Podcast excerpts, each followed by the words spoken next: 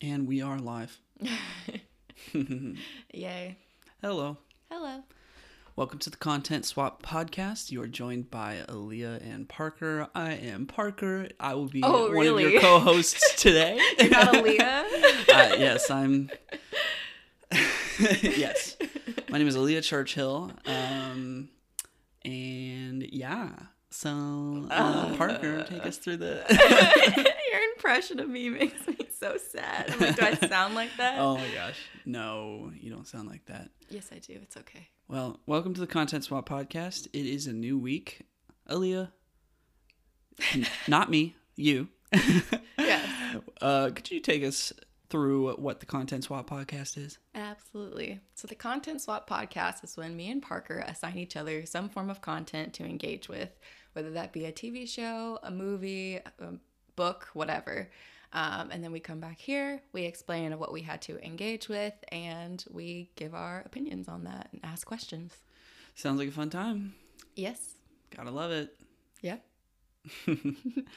All right. Well, uh, with that in mind, I think We should start with you first. we should start with me first. Okay. So, all right. Well, this week, Aaliyah assigned me Nuts and Bolts, which is a uh, it's a Vice show. It's a show. It's a show on Vice. It's uh, it's basically how it's made with Tyler the Creator, where he gets asked to. Um, well, he he goes over. There's six episodes. Each one he goes over some kind of concept thing that he's really into and then they meet people who are like experts in that thing and then he kind of makes his own thing in that whatever that you know realm is and then uh yeah that's basically it so um yeah there's six episodes we watched all six of them and i thought it was I thought it was a blast. I had a really good time watching it. I think uh, Tyler the Creator. I don't always listen to his music like all the time. I, I have heard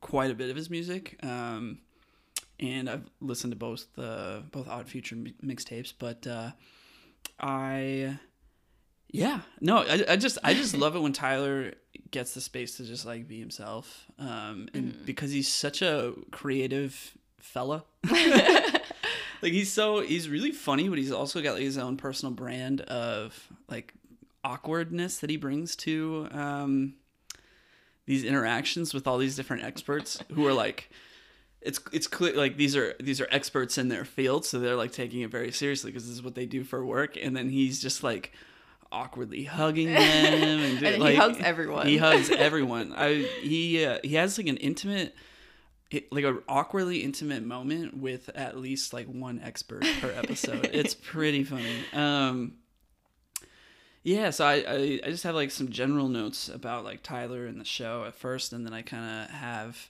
each individual episode, um, kind of like my thoughts on like the process and what Tyler did for himself. So I did want to say that. Um, you know, fun fun fact, uh, little proud moment in the family. Um, my cousin is a photographer in LA, and he uh, has taken pictures of uh, Odd Future back in the day. Wow. Um, yeah, That's cool. yeah. Anyway, that's that's that. Uh, there's an Instagram post that I go back to sometimes to like confirm, like, oh yeah, he did do that. Um, he also took pictures of Robert Pattinson. Um, anyway, What's his Instagram? Plug him. oh, uh, I think it's Aaron Farley photo. I do follow him. You do follow him, yeah.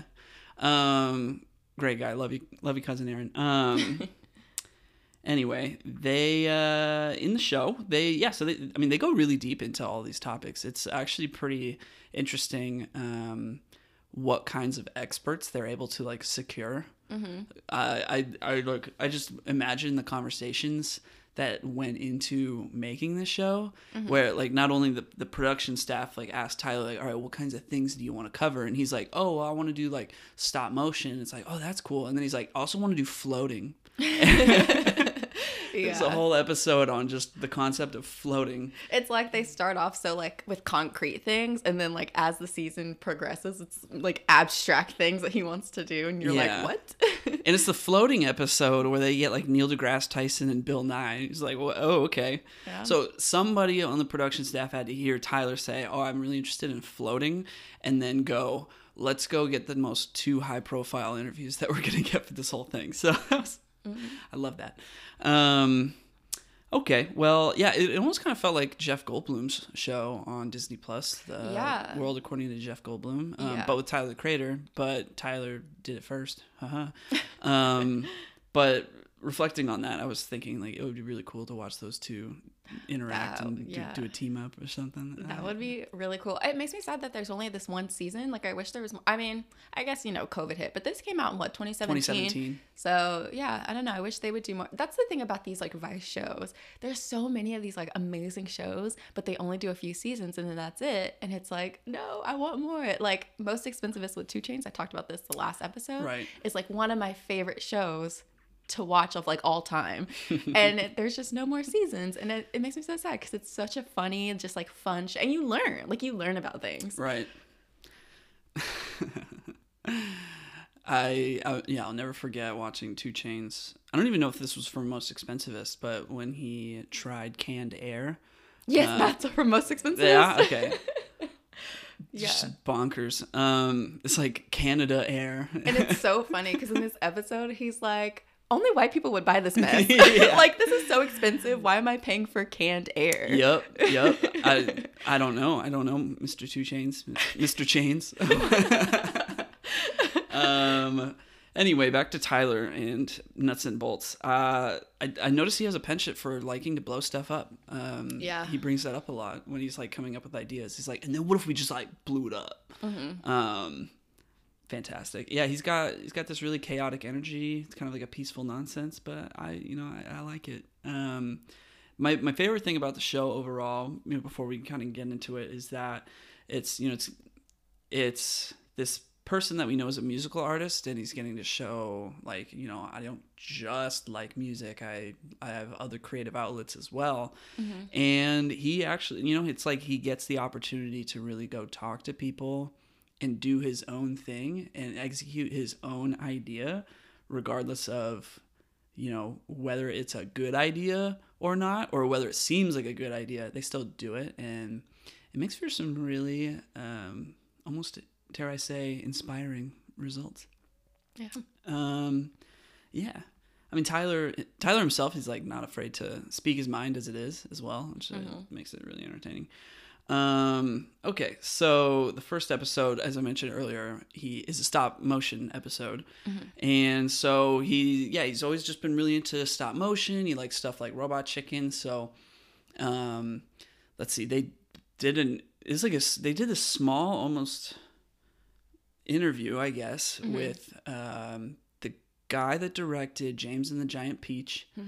And I like how they did. I like how they did that because it was like a little stop motion version of Tyler talking to the director. Yeah. Um, so as soon as I saw that, I was like, "What the? What's the production budget on this show?" Yeah. And another thing about I like I keep praising Vice. but another thing about like the Vice shows is whoever goes in and does like the editing and like stylistically, aesthetically, like Yeah. creates these shows, every show is so cool. Like you ha- like in most expensivest, like they'll have like a, a cartoon like 2 Chainz and he like does stuff. And then like in this show you have like stop motion Tyler talking to this like dude who creates stop motion. Yeah, And it's just like artistically the way that they like create their shows is really cool. got to give Vice more credit. Um, wow. Well, so uh, I mentioned Robot Chicken earlier. So they, they do go to the studio that makes Robot Chicken and uh, learned a lot of cool fun facts about stop motion in the process. Did you know that it takes a stop motion artist a whole day to make 10 seconds of footage? Yeah. That's crazy. I was I ran the numbers. Um and that's that's just like one stop motion animation that's not even taking into account like all the different building that has to go into it, all the set pieces, how complex of a shot that's going to be. But if it takes 10 seconds or if you get 10 seconds a day, mm-hmm. then that means that's you know if you're working 5 days a week, that's 50 seconds a week, which means it would take 2 years just to make a 90 minute production. So on the lines of that, I pulled some facts because I wanted to know like some of these bigger stop motion movies that we like love. I want to know how long it took. Uh-huh. For James and the Giant Peach, it did take two years to create that. Mm-hmm. For Nightmare Before Christmas, it took three years, but um, I wrote down it took them 18 months to like film the stop motion. So 18 months to Oh, film wow. the stop motion, but That's or like to you know take all the pictures for the stop motion. They did that pretty fast. Yeah, but then like for the rest of, you know, obviously that doesn't include like The the, pre-production stuff, the post-production stuff. So with all that, it took 3 years. They had, yeah. I mean, Nightmare Before Christmas, they had to write like music. That's, Yeah. it's like partly a musical in Yeah. stop motion, which is nuts. Yeah. Oh, yeah, yeah. Just wrapping my head, wrapping my head around how much work had to go into that just is almost giving me a headache. Um, what did you check? How long it took them to make Wallace and Gromit the Were Rabbit? No. I did not. Well, uh, well, let's see. Later, at the end of the episode, he makes his own stop motion where he kind of uh, he he does his own voice acting. with His friend Jasper. Jasper uh, is his friend that joins him for pretty much every episode and um, is like the butt of all jokes. It's Poor yeah, we- we, love you, Jasper. Yeah. Um, so yeah, he creates this stop motion where two people are talking in a diner about sunflowers as if it's like something illegal that they're not supposed to have, and then this guy rolls up in a car, uh, and then shoots one of them, and yeah, they, they did this whole bit where they were like recording like uh the line was like it's going to your head um but it's like it's going to your head. And like they it's supposed to be like cut off because the guy gets shot when he says head but um and the way they say it is like the way they have jasper saying it is very um unique um anyway i don't really remember the rest of it like i Yeah. is there is there more to that animation that i, I feel like that was pretty much it It's yeah, like- that was pretty much that. yeah. Cool. Well, anyway, moving on to the next episode. Stop motion. Uh, yeah, super. Lots of respect out there to to the people that work at stop motion. Good on you. I mean, you could just you, you, you could just do regular animation, but no, you said I want to make want to make this, and it's not enough people appreciate it. I think. Uh, did you see Kubo and the Two Strings? By the way, I did not. see that my point exactly. What? I love stop motion. Okay, well, I went and saw Kubo and the Two Strings when it came out in theaters. I loved it, and it did not do well at the box office. Nobody went and saw it, and I feel like people look at that and they don't realize how much of like a mastercraft something like that really is. Um, and you know, they they look at it like it's just a normal animated movie, but no, when it's stop motion, it's like no, we need to like, we need to sit down and appreciate this because this is this is art. There's like a lot of blood, sweat, and tears that went into this. Yeah.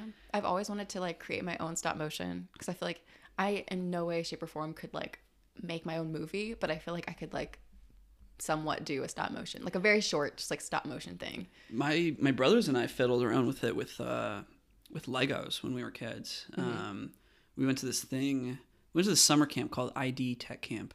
I think it was like over by Stanford, um, but it was kind of it was just like a tech camp for kids during the summer. And my brothers did a lot more than I did because I only did it once and I did 3D game design. But I remember because my brothers went and one of them did like stop motion one time where they were using legos where you just like move the minifigures and you make a whole uh, animation and whatnot um, yeah that's and then they kind of like brought it home and we messed around with it a lot and that was yeah dang that's that was probably a, a core memory uh, for me but uh, yeah um, anyway that's that's all i got to say about stop motion for now so the next episode is about sneakers.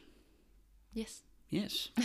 so they go to Converse in this episode, and Tyler gets to make his own line of one star shoes. I did not know that these shoes made by Converse were called one star shoes. Um, I've never been huge. Well, I've never been like huge into appreciating shoes, but after watching this episode, I was like, dang. I want to go make my own shoes. I want custom shoes. I get it now. I think on like Nike's website, I don't. They used to have this. I don't know if they still do, but you could like kind of design your own shoe, and they would make it for you and send it to you. It was That's gonna be cool. You're gonna pay some money, yeah. yeah. but Okay, well, all right. First off, they cover how they get the rubber for the shoes, and turns out rubber comes from trees. I I feel like I did know that, but I didn't know how exactly they got rubber from trees. Yeah. And it's like they, what it's like they extract like Yeah, a so I fluid looked this up and then they boil it or something, or they Yeah. melt it. I looked this up more because I was like, what? um, so yeah, so there's rubber trees. They're called rubber trees. And it's like basically like as if you're gonna get sap for maple syrup. They like, you know, tap a hole in it, I guess. And this white substance come out comes out that's called latex. And then they use Latex, that. yeah, it's called latex. Yeah. Like, but not the latex as we know it. I have no clue. I didn't look that deep into it, but Okay. it's called latex. It comes out, they gather it, and then they do whatever they do to it to make it into rubber. I didn't look in the into depth with it, and I forgot what the episode said, but Yeah, wild rubber. That's Yeah. just how do people figure that out? Uh, I will never know. Well, um, he has this conversation with this guy. They're so they're at Converse. They're you know they're gonna build his custom shoe, and uh, he's talking to this guy about how he's like, oh, why do they only make samples in nines? And the guy's like, yeah, I wish they made them in twelves. And he's like, you got twelves too? And they're like, they find out they both wear size twelve shoes, and then they have a very like awkward hug or like. It's yeah. it's Yeah. this like cute little like moment. I find Tyler the Creator just like so adorable. Like I just want to like give him a hug myself. I don't know. He just seems so fun and like so sweet. he does. Yeah. He does. Um, but then and then it's funny when you listen to some of his music where he's like, he sounds like angry sometimes. Yeah. like, whoa. Yeah.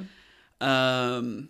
Okay, a question I had Mm-hmm. after watching this was: Are all shoes made by hand, I have no like in the world, or is it just these Converse shoes, these specific line of Converse shoes where they like have to make it by hand because they go through the process, and it's like at some point somebody has to do all the stitching on the shoe by hand. Yeah, I don't know. I think I feel like Jeff Goldblum and and the world according to Jeff Goldblum does a show a episode on on sneakers as well. Right. And I'm trying to remember. Um, I don't. I mean, I'm sure there's like, I don't know if they do hand stitching per se, but I there has to be people that like kind of takes the shoe along the steps. Right. And but I don't know. I have no clue. I, it good just question. it just seemed like so much work just Yeah. for shoes, Yeah. and I. I mean, I say just for shoes, but like for them, it's probably like, well, yeah, no shoes. People wear shoes for a very long time, so Mm-hmm. it kind of makes sense because shoes are so expensive. Um, yeah, I guess it. Yeah, it does make sense why why shoes are so expensive if like that much Labor time and labor it. has to go into making them. Yeah. Wow. Well, yeah, there's there's one step in the process where Converse has this machine called like a vulcanizer Mm-hmm. where yeah, they basically have to like cook the shoes. Yeah. Yeah. They like Which is weird. yeah. They like mold it and get it all like down correctly and then they just stick it in the vulcanizer and it gets really hot and it just cooks the shoe and like just makes it set in yeah. crazy. Yeah. Well, uh, I wrote down that there's a there's a part where he's talking to a designer. There, you know, this guy's trying to help him figure out how what what to do with his shoes, and they're going through all the different colors. And he's sitting there talking to the designer, and he's just making because we all know like colors get very carried away. Um, In terms of their names. in, term, in terms of their names yes and you know i I, I see colors as like hex codes most of the times uh, for my job, but um, so I don't, I'm never really thinking too much about like the the name of the colors. But people go hard on naming colors, and he's sitting there like making fun of all the different color names. And you can just tell the designer sitting next to him does not appreciate it at all. Yeah, the guy was just like, mm-hmm, mm-hmm. like he was just kind of wanting to like, all right, can we move on? Uh, so the guy, I don't know. I was like, oh, that that poor man. He probably named some of those colors. I don't know. Oh my gosh. No, so I actually looked up like how do these colors on color uh color wheels and whatever they're called, the little like when you get paint swatches and stuff. Wow, you did your research. Yeah, because I was like, I Appreciate there's, there's not a lot, there's not a lot of facts about this show and specifically. So I was like, let me find some facts of things that I was just interested in in the episodes. Oh, okay. So I looked up um, how who names the colors for these things. Like when you go to Home Depot and you see all the paints, um, and basically, so paint companies have color marketing managers. What? Yes, color marketing managers. And so these are people who are hired to not just name the colors, but they're responsible for designing like the brochures that you see at like the paint store. and, Oh, like, yeah, that makes sense. And the little strips and things that you see of the paints and taking pictures of the rooms with the paint colors and whatever. But um basically they said that yeah they just have to like creatively come up with names they said the hardest colors to name are neutrals because it's so hard That to makes sense. pinpoint the difference so what they do is sometimes they'll do focus groups with kids and they'll have the kids come up with the names because kids are so creative That's and wild. they just use the kids whatever the kids name it um so yeah so that was that was a little fun fact That is really interesting. I mean, I know a lot, a like a lot goes into choosing a specific color for something, um, but never did I think about the marketing of the name of the actual color. That's- Yeah, and they talked about how like uh, like the name really matters in terms of like how it sells. If you have a name that people don't like, like if you have like a green color and you name it something weird like ogre, people are gonna be like ew, and then they're not gonna buy it. that makes sense. And so then like you really have to kind of be careful with the names. like, oh, okay. But if I'm drawing Shrek, I'm gonna want ogre. You're gonna want ogre. I remember I had crayons. It was like a Crayola. Crayons. Cray- crayons. What? How do you say it? Crayons. You say crayons. I say crayons. I say crayons. Crayons. I'm, I don't know. Okay, East Coast people uh, and West Coast people uh, chime in and let us know how you say it because I'm from the West Coast. I say crayons. You I feel like Ashley, my friend Ashley, says crayons too. So maybe I don't know. I always say crayons. It's okay? Wait, caramel or caramel? caramel. I kind of go back and forth, but I think I prefer to say caramel in certain Caramel. moments. Exactly. So pompous. yeah. Well, Caramel. potato or potato? Oh my gosh. okay. Well, I had these crayons, and I remember I had a, a black crayon, and it was called Kitty Cat Black. And yeah, I don't know. I I remember I accidentally marked like my my dining room table with the Kitty Cat Black when I was coloring something, and my brother was like, "What co- was?" Kitty cat black, mm, that doesn't come out. And I was like, "Oh no, mom's gonna get mad." oh my gosh. My favorite crayon color was macaroni. wow, Yeah. That were indigo. I loved indigo. macaroni and indigo. And indigo. I know. One of them's an actual color. the other one was came up with a child. Came up by a child. Came up with by a child. Came In a- up with the child. Yeah. The other one was came up with by a child in a focus group. I mean, hey, it got me sold. All right. Well, what? So, okay. So, well, Tyler ends up making his own. Uh, he makes his own shoes. Uh, it's like a one star line of shoes, and he puts like sunflowers on the insoles, which is really cool because this was right before he was coming out with his uh, Flower Boy album. Um, yeah, I, I really liked the colors of those shoes that he made. It was like they're kind of like pastels. Like, Yeah, I I liked I really liked his shoes. Everything he kind of like designs. Like um, there's a later episode with like furniture, and Oh, just like his uh, like his room, like his bedroom. I got a lot to say Is, about that. Yeah, I don't know. It's just I like his I like his style. Yeah. I like the It way is- he does things. Yeah. It's he's got his own he's got his own style. Yeah. Mhm. It's impressive. Mm. All right, well the third episode they talk about breakfast. Oh, my favorite thing ever. And the good listeners probably didn't realize you were foreshadowing earlier when you were talking about how syrup is made. Um, but they talk about how syrup is made in this episode. Yes. Uh, so uh, let's see. Tyler and Jasper go and meet this guy. I don't even. Are they in like Canada or something? I, No, I think this is based in the U.S. I don't know. Okay. The, it's the place is called Crown Maple Syrup. Okay. or something like that. how? Dang, that's just me whipping out a Canadian stereotype. I- they're could- talking about syrup. They have to be in Canada. I could be wrong. Um, well, they learn how to make syrup, and uh, so they, they meet this guy. Basically, they like drill holes in the side of trees and then stick these tube things in there, and they extract the sap. And did you know that it takes 40 to 50 gallons of sap to make one gallon of syrup. That's wild. 2%.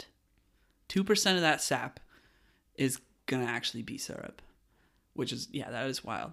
So there's a there's a part where Tyler asks the guy the guy like says that and then Tyler asks the guy like will syrup ever go extinct? And the guy just goes, "Excuse me?" um, like that's a ridiculous question, but I'm I'm I was sitting there like that's a very valid question because Yeah. I mean, granted we have a lot of trees, but that's like that's so much sap, um, aka tree blood. That's what he calls it. um, but that's like that's for how much tree blood needs to be extracted in order to, you know, make the syrup that you have at home. That is a lot. Mm-hmm. That's how much sap do trees just have in them? I don't know. I meant to look that up and I forgot. So Do they grow? I'm assuming they grow like their sap back as if it is like blood. uh, I don't know. I'm assuming so. Yeah. Like I think plants just like continuously produce sap. Yeah. So I mean, it makes sense why I guess they wouldn't go extinct, but it's just like for I guess yeah, we use use wood for everything. So if we can make that much stuff out of wood, I guess it stands to reason that we can make syrup. oh my gosh, deforestation though. Well, Terrible. yeah. I'm imagining now it takes a lot longer to make Yeah. wood than it does to make syrup. In terms of, you know, growth. Yeah. Uh,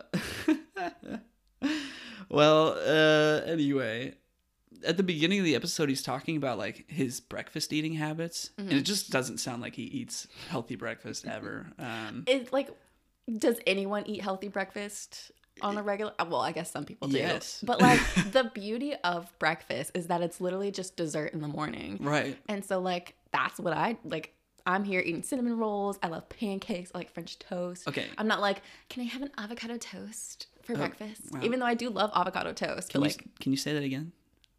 are you making fun of me? no, no. I just thought it was.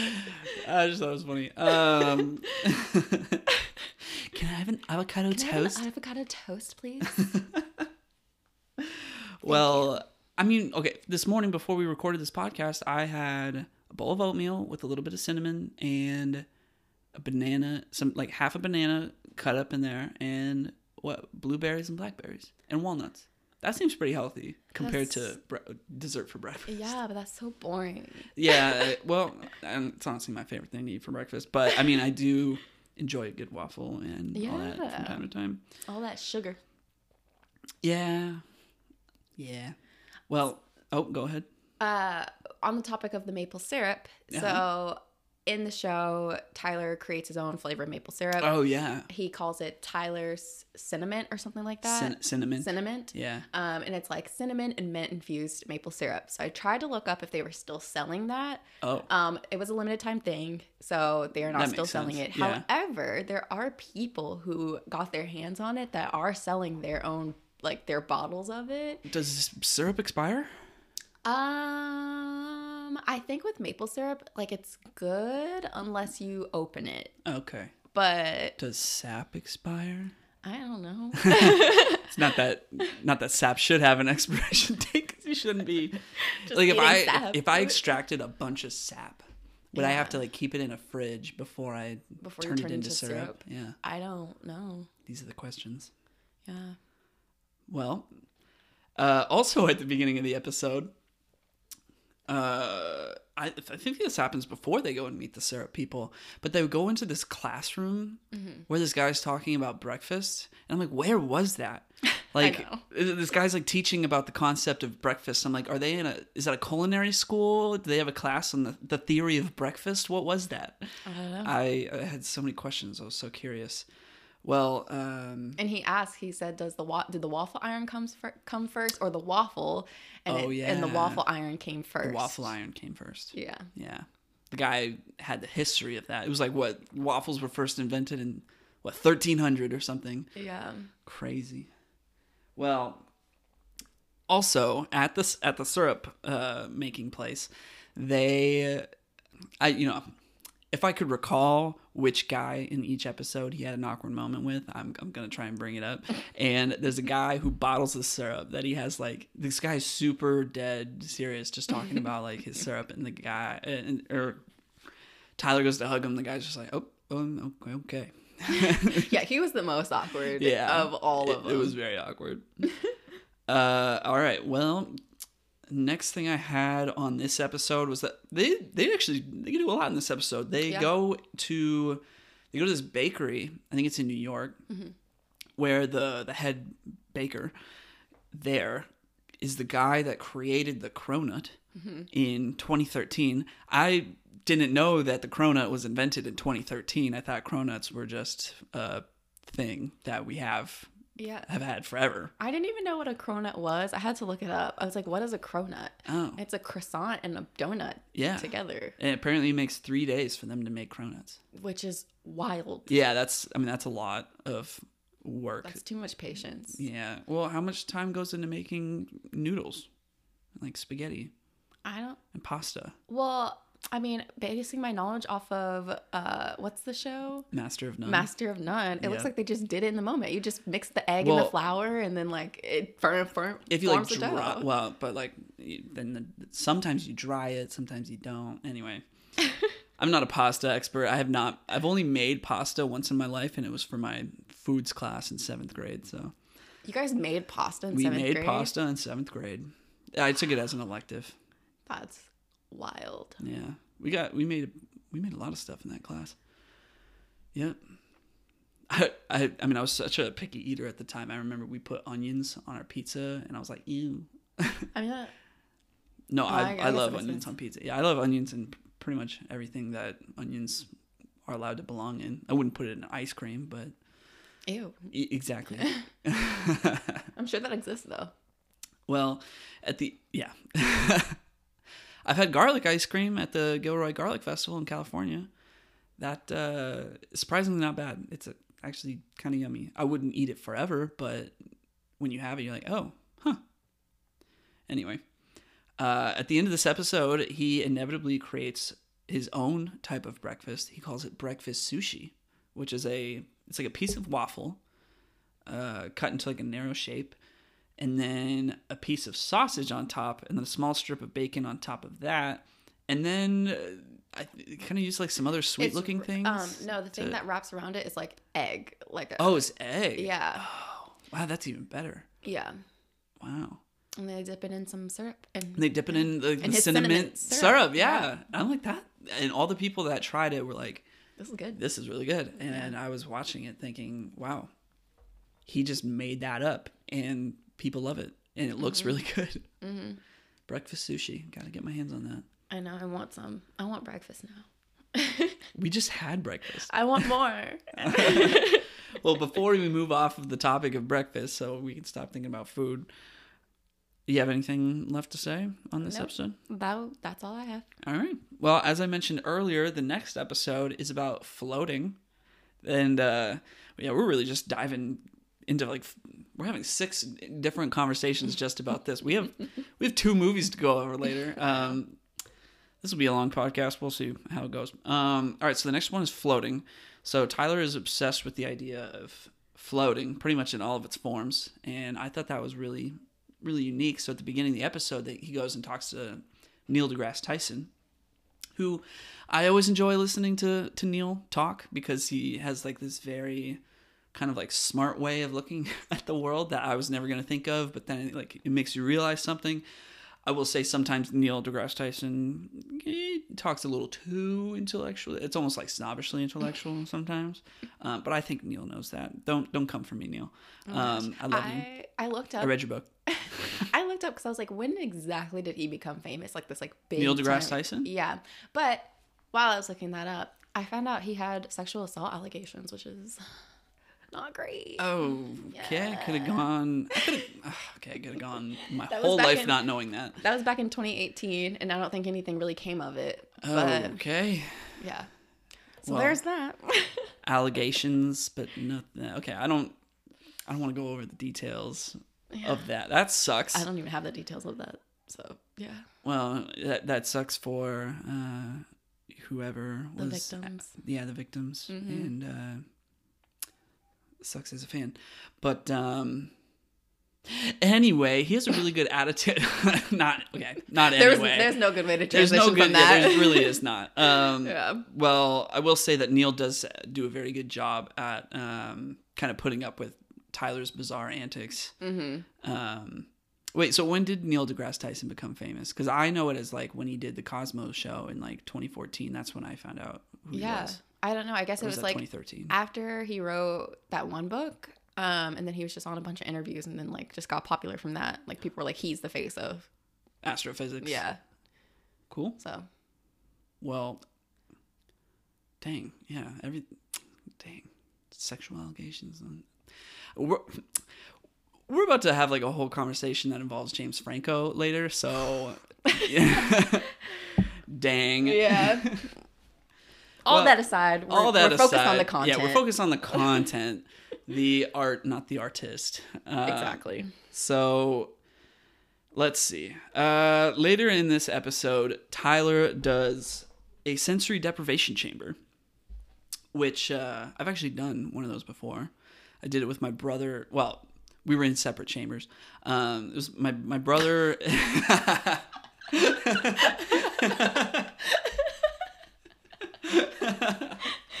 That's so funny. so I just felt like that wasn't clear when I said it. Um, my brother, his girlfriend, and I went to a sensory deprivation chamber place, and we each had our own chambers and did, you know, we floated for an hour. We all got back to each other. Uh, my brother and I kind of liked it, and for me, it like really helped me slow down.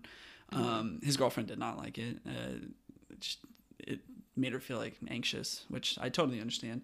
Uh, in Tyler's case, it seemed like yeah he had the similar reaction. It just made him feel weird, um, and yeah he what he got out after 18 minutes. I think he said. Yeah, Yeah. You usually do it for like an hour or 90 minutes. Some Mhm. people go longer than that, but Mhm. um, yeah, he was not. He did not like that at all. Yeah. well, he he said he was like, I'm very much like a go go go person, Right. and I don't like to just sit still. And yeah. Yeah, I mean, I would make an argument that people that are very go go go Mm-hmm. probably do get a lot out of the sensory deprivation chamber when they do it. Mm-hmm. But it's basically just like you're just meditating. Mm-hmm. So and there's not much to it. I I just like to help me slow down because I am also just kind of thinking about you know what's coming up and all that. Anyway, the okay for this episode, the thing that Tyler makes, I, this, this was probably one of my favorite things that he made because it's such a simple idea. Where he went to a VR company, asked them to make this like wormhole VR experience, and then he takes that VR experience, puts it on, and goes into one of those wind tunnels, Indoor skydiving. in, yeah, indoor skydiving things. And so he's like, he's wearing it while he's doing that. In the like the the shot of him wearing it, and where it's it's juxtaposed with what he's seeing, and it just looks like a blast. I was like, it's so, it looks like so much fun. I'm like, why do places like do places have this so I can go experience it myself? that's like that's so much to Yeah. that's so much to sell in one experience. Well, yeah, it's I, I just thought it was such a simple idea, and it's like how only I think people are spending too much time thinking like within the box that Mm-hmm. you know Tyler's got to come up and say, oh, well, what if we took this and this, we put them together, and we tried that? Has anybody ever done that? No, let's do it. I I really like that. Um, Mm-hmm. Yeah.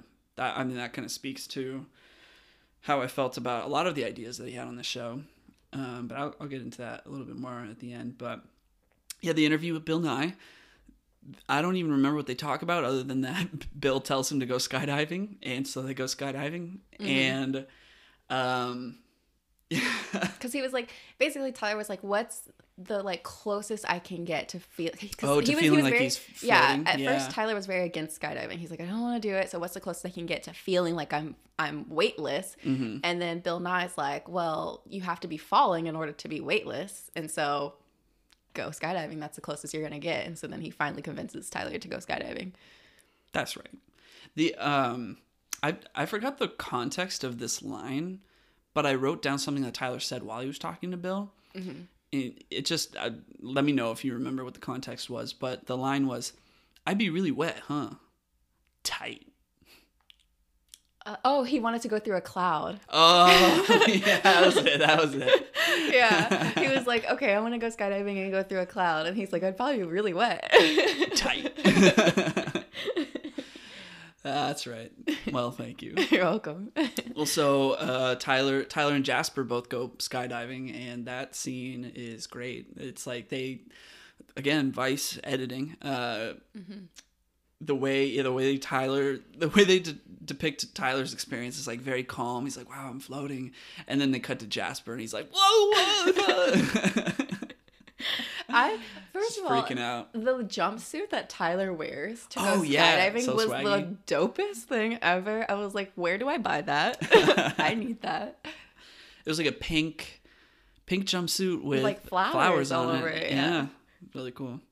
Um, yeah, and then at the end of the episode, he says uh, he's reflecting on his experience with skydiving. He says it made me really appreciate white people because only they would come up with something this crazy, which um, very true. All right, speaking as a as a white person, um, yeah, I, I can confirm only white people will come up with that. Um, and I, I don't I don't necessarily mean that as a compliment. Um, all right. Well, the next episode is go karts, mm-hmm. and one of the one of my favorite things that Tyler says in the whole show is at the beginning, where he says he's he's talking about go karts and why he likes them, and he says, "I don't know how to make a go kart, but I have ideas, and that's all it takes." And I mm-hmm. was like, "Wow, Yeah. Go do it, Tyler." Yeah, because he just like has his ideas and he's like, I don't know the first thing about it. I'm just gonna ask and see what comes out of it. Yeah. And like we should all be doing that in our own lives. I yeah, I just I I really like that he just yeah, he just has ideas and then he executes them, even if they're just completely silly. Um, kind of shows that you know if you go through with your ideas, something good can come of it, uh, no matter what. If you have, in this case, if you have enough money. Uh, I was like, yeah, he definitely has a lot of connections. Yeah. but still, I mean, it's still a good lesson to kind of keep. Yeah, yeah. Well, let's see. They meet with for this episode. They meet with Bucky Lasek. I always thought it was Bucky Lasik. Um, he was a former skateboarder turned, uh, I think, rally driver. I should really know that. Uh, I'm pretty sure he's a rally driver. But they get in one of these uh, razors, which is it's like a side by side off roading side by side. That they take like off jumps and stuff, and it's really fast. Um, I've ridden in side by sides before. I've, I've driven them uh, before with my uh, my dad and my brother in Wyoming. Um, they're cool. It's not it's not it's not my favorite thing to like ride in one, but when you're driving one, it's a lot more fun. But um, I wrote this whole kind of rant about cars uh, in this one point that I'm looking at, and I think I don't think I'll go too deep into that. Um, you know, it is a big, pretty big rant. Well, at the end of that uh, experience with Bucky, they uh, they ask him like, "Oh, could we make a go kart and like take it off jumps and stuff?" And then Bucky's like, "No, You'll die. You'll like You'll that, get hurt." That'll hurt your spine or something." Yeah. Um, and then uh, after that, there's this whole scene where uh, Tyler and his friends are they're go karting, but they it's like Mario Kart where they- they're like throwing eggs and tomatoes Like and bananas. bananas at each other, and they have these little driver pictures for each one of them um, to show like what place they're in, and they're like these pixelated, like only made with like a very few colors, kind of like a very classic arcade uh, pixel picture. I just I love that. Um, it's the it's the small details. Vice, huh? They're fantastic. Wow. Um, if you work for Vice and you are editing these uh, and you would like to be on the podcast, let us know. oh my god, could you imagine? um, well, yeah. So I, I love what I really like about this episode is that he has this idea for an off-roading go-kart to take off of jumps, and everybody's basically like, "No, that kind of goes against the idea of what a go-kart is. You can't really do that." And then he finds the people that make Onewheel, uh, one one wheel is like uh how do you explain what one wheel is? It's one wheel that goes Yeah, it's, like a skateboard with one giant wheel. in the middle of it. Yeah. Yeah. Yeah. And then you just lean Mhm. almost like a hoverboard, but Mm-hmm. but you're riding it like a board. Mm-hmm. Not a not straight, but like, you know, to the side. You know, riding it like, you know, a skateboard. Anyway, he goes, he meets the Onewheel people. They basically take like four one wheels, combine them all together, Mm-hmm. put a roll cage on it, make it controllable with like a PlayStation 2 controller.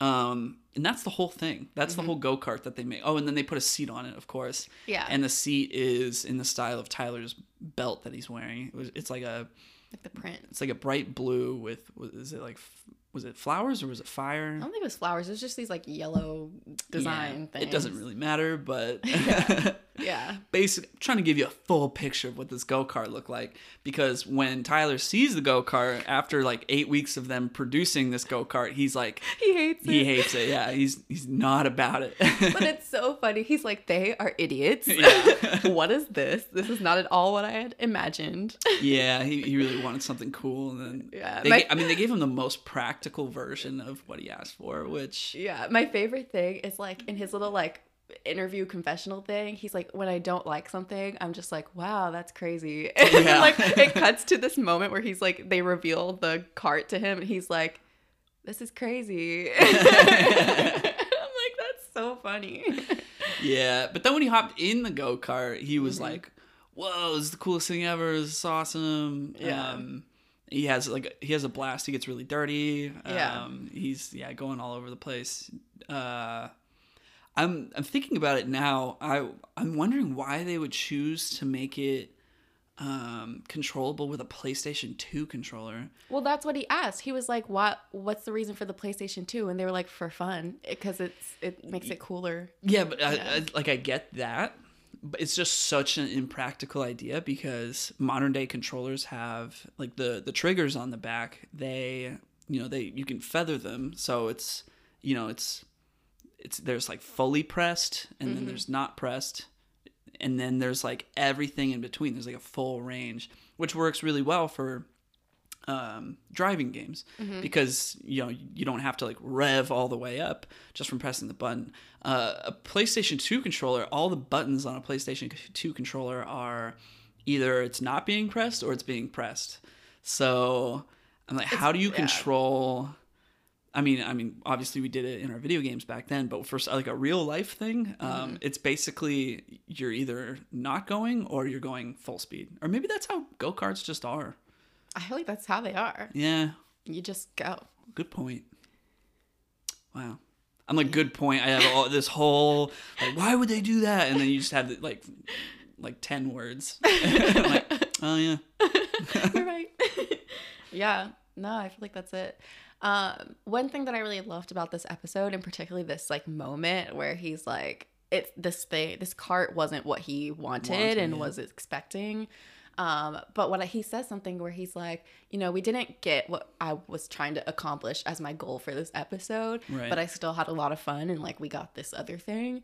Um, and I really liked that because, you know, all the other ones, all the other episodes, he like gets, you know, what he wants. He's like, he gets his vision. right. And then you have this one episode where it's like, it's not at all what he wanted, but he Right. still had fun in the process. Yeah, and then there's it's kind of like a don't judge a book by its cover kind of moment when he actually does enjoy writing in the thing, despite not liking to, not enjoying looking at it. Yeah. Yeah. Well, the last episode that they do, he talks about furniture, and this is kind of what you were talking about earlier. Um, so he, they go to I, I forget the name of the company. They go to this furniture company. It's like it's like an OG furniture company. They've been making furniture a long For time. years, yeah, years and and it's years. it's like furniture that's like chairs and stuff that are good to look at, but also actually good to sit in. Um, which there's a whole massive market for that apparently. And they were talking about the making of some of these chairs, and there was a part that really stood out to me in the uh, creation process of these chairs, where this lady says, um, "We unwrapped a log in, in to like make this part of the chair." And uh, that that's where my mind kind of exploded because I did not know you could unwrap a log. Yeah, like what? It, I don't remember this part in this episode. What does she mean by that? Like Well- taking off the bark and just like having. It was so the way okay the way that I was thinking of I wasn't I guess I wasn't paying too much attention to what the actual process was but when I hear unwrapping a log I think about how there's multiple layers inside Right. of a, a tree Yeah, I imagine you like I don't know separating the layers. Mm-hmm. separating the layers yeah I and like making it almost like foldable. When you say unwrap Yeah, I don't know. Uh, that's do you make it like really wet? I don't know. How do you do that? Um anyway i that, i was like that's that's nuts. I also don't know anything about woodworking so good on you um yeah so uh, basically just in this episode he's just trying to make a new bed. He doesn't have a bed in his Yeah. Bedroom and so he has this idea he has this drawing of like a two-story bed with stairs on the outside and then the bottom part he um just like a sitting space. it's just like a sitting space yeah and then because he said he doesn't like when his friends try to sit on his bed in their outside clothes, which I was like, yes, yeah it's gross. Do not sit on my bed with the clothes you've been wearing all day. You're gross.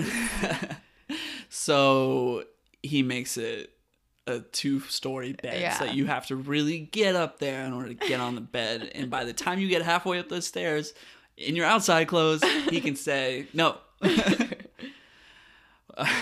Well yeah they, they get uh they get this guy to help him basically execute this idea and they make a uh they make it in his bedroom and it barely fits but it does fit. And it's like it's such a simple idea but it's the final product is like it looks cool. really cool yeah yeah so uh, that okay that's really all I have to say about that episode. It's just about furniture. Um, Mm-hmm. I mean, we're sitting on chairs right now. Um, yeah, yeah. It made me look at how all the different ways that we as humans use wood, Mm-hmm. and that kind of blows my mind because I would just be like, "What? Do you just cut it into different pieces and shapes, and that's what that is?" Mm-hmm. Um, but no, they're talking about unwrapping logs. So, wow. Um, but then, uh, yeah, uh, I was just kind of like my final point, really, just about the show. Is I, I really brought this up earlier, but just kind of putting a cap on it. Is uh, yeah, no matter how silly or stupid your idea might seem to someone, um, you can like you know execute that idea and really turn it into something special, which I think uh, I think is kind of a uh, the the theme of this episode overall. Um, with especially what we're about to start talking about. But before we move on, do you have any uh, final final bits about nuts and bolts with Tyler the Creator? I don't. I just I love Tyler. Um and yeah, I just like I love his creativity. He's like he has like the mind of a child and I love that. Yeah. Like he's just very creative, very like fun. Yeah. And yeah, that's why I really enjoy the show and I wanted you to watch it cuz it's just it's just fun. it's a lot of fun. It was it was a lot of fun. I yeah, it made me feel very inspired. Mm-hmm. So go check it out. Yeah. Yeah. All right. Moving move on. on. Would you like to uh, share what I? yes. There's a lot to get through on this one. Um, Yeah. All right, so I'm gonna jump in. So, um, I was assigned to watch both The Room and The Disaster Artist. Um, my previous exposure to these things, I did, I never watched The Disaster Artist. Um, and in terms of The Room, I'd only seen clips of it. Like I saw the part where he's like, um, which I'll get into later. what is what is the room? Who? Yes, I'll get into that. Ah, okay. I, I'm just giving like a quick overview. I saw this part where he like was on a balcony or whatever, and that's about it. Um, and so in terms of what the room is actually about, um, so synopsis. Um, pretty much the room is about this character named Johnny, um, and Johnny is planning to marry Lisa. This movie came out in 2003. Yes, 2003. Um, Johnny is planning to marry Lisa. He's like head over heels for this girl.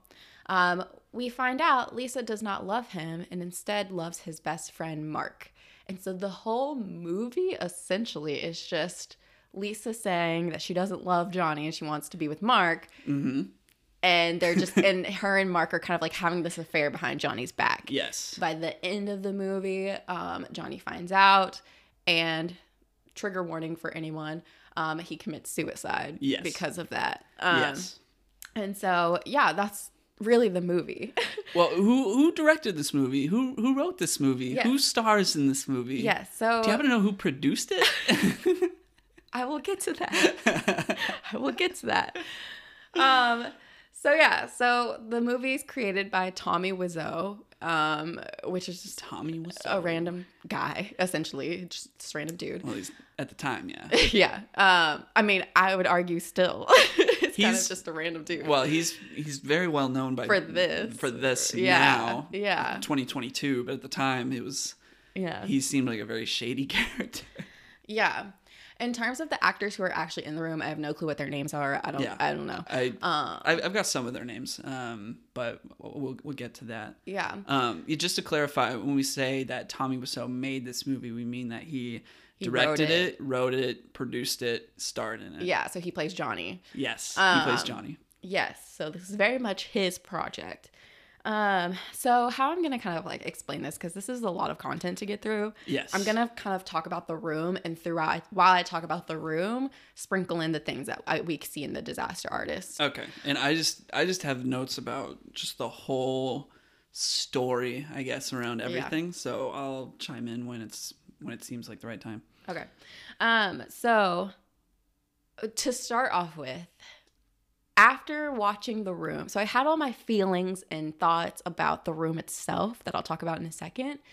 Um, but then having watched the disaster artist after that, the disaster artist, the, the comments that were made in the disaster artist. So there's a part in the disaster artist where they're they're at the premiere of this movie, Uh-huh. and so you see all the actors that were in the room watching the the movie Watching for like the first final time. cut for the first time, yeah. Right. And every comment that they made about the movie was every comment that I had. So I felt so validated.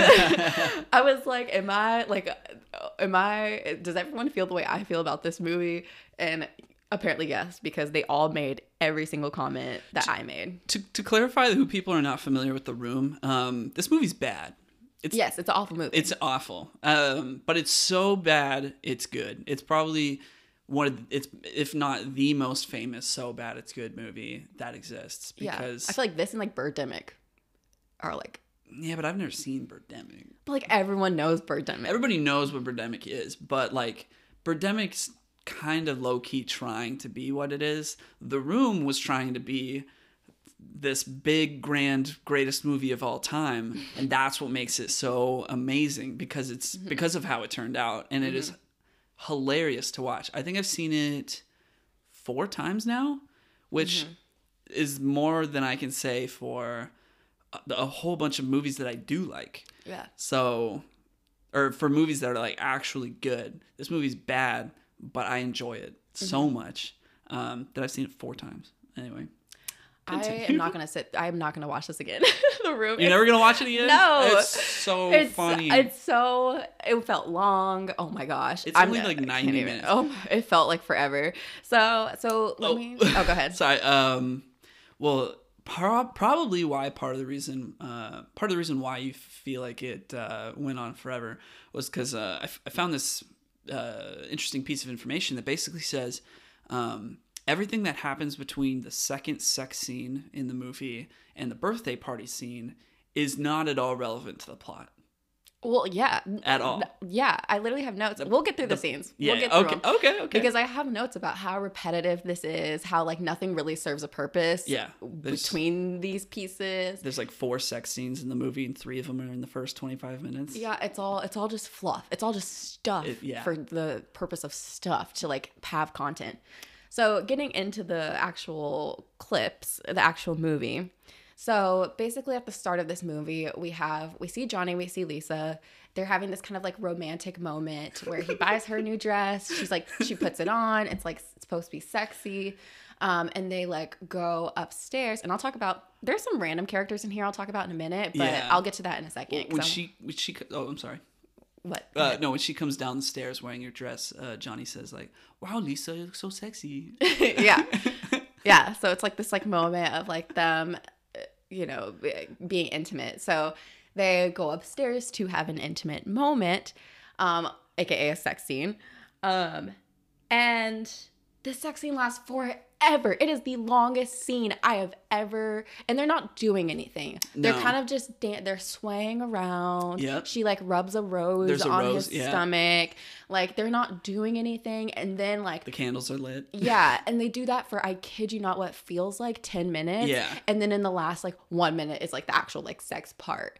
Um Yep. and So yeah. they got um they I think I think they used about every piece of footage they had from filming those sex scenes, which uh, the actress that played Lisa thought that they were only going to use like a few seconds of that footage, um, but they use all of the footage. But then um, they film Tommy and this actress. Uh, they they film the scene once and then later on in production tommy decides he wants another sex scene in the movie and her and the rest of the crew basically refused to film another sex scene. So they just reuse the same footage from the first sex scene in the next sex scene between the two of them. Um, that makes so much sense. yeah which is wild. But there's there's also jokes about how like the it's like he's having sex with her belly button. Um, Yeah. yeah. But in the disaster artists too, when they're filming this scene, Tommy is really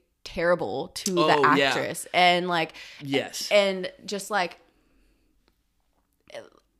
I feel like it was like a really uncomfortable, just like she's not being taken care of. He's just like, let's do this, blah blah blah, like not Yeah, yeah. not caring about how she's feeling, if she's comfortable. And we see that his friend who plays Mark, so his actual real life friend plays Mark. yeah, um, greg yeah, Greg. who plays mark Yeah, he kind of like steps up and is like, like you're making her uncomfortable. Like stop, like stop. And then she's like, let's just do it. Let's just do it.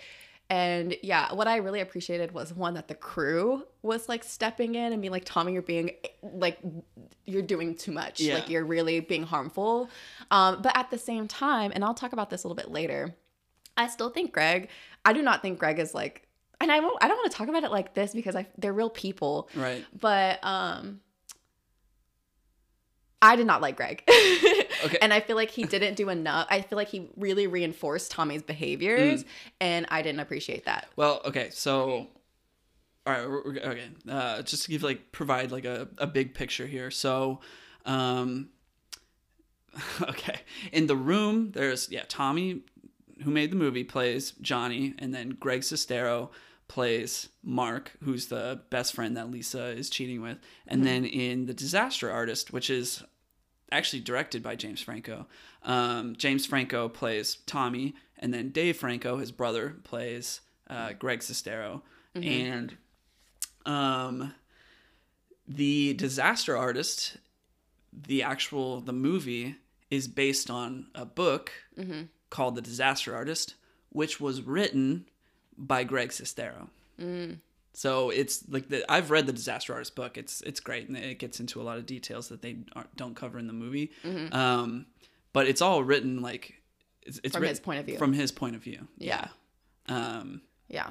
and so well yeah the whole story about like how they met and their friendship and all of that. I mean it's it's complicated because Tommy was kind of giving him an opportunity to move to L.A because Tommy had this apartment in LA and Greg always wanted to be an actor. So it kind of like gave him the avenue to go, you know, have an opportunity. So he was kind of grateful to him for that. But then also at the same time, he's like, this guy's really weird. I don't know a lot about him. He doesn't really have very many friends. Um, and he wants to make this movie with me. It, anyway, it's Yeah. I mean, I, I get like being grateful to someone, but at the same time, that doesn't. well, he does call him out hard in the movie. He does, but like at the same time, doesn't, in my opinion. I think I think so. I think the Disaster Artist movie kind of like depicts their friendship in a, I guess, more like I mean, a more positive and healthier version than it probably was in real life. Mm-hmm. Because I think like Greg just got so fed up with Tommy. Um, Yeah. There's the part in the room where uh, everything kind of blows up at the end, and Tommy finds out that Greg and Lisa are cheating, um, and uh, Tommy's like calling him out, and then or Johnny, I guess I should say, is calling out Mark, and Mark's like, "Why don't you keep your stupid comments in your pocket?" Um, and or maybe I don't know if I, I just, he might have actually been delivering that line to a different character. More on that later. But um, but in that moment when he was delivering that line, um, in the book, it like talks. He talks about how like that anger that he channeled in delivering that line was all like really just meant for Tommy because he was so Mm-hmm. just pissed off at him at that point. Yeah. Yeah. Yeah. I'll I'll get to more on Yeah, my we'll thoughts on Greg that, yeah. in, a, in a minute. But so continuing on with the story of the room. So like I said, they have this intimate moment. Everything seems great. This is like your first introduction really to these characters, especially like them as a couple. And then out of nowhere, we get this scene where Lisa's mom comes over. Mom, which mom mom pops in and out of the movie throughout the entire like every other scene the mom shows up to Yeah. the apartment Yep. to talk to lisa about Yep. the same thing Yep. and then leaves and, And then, then comes back in the next scene it's so weird it makes no sense It's hilarious.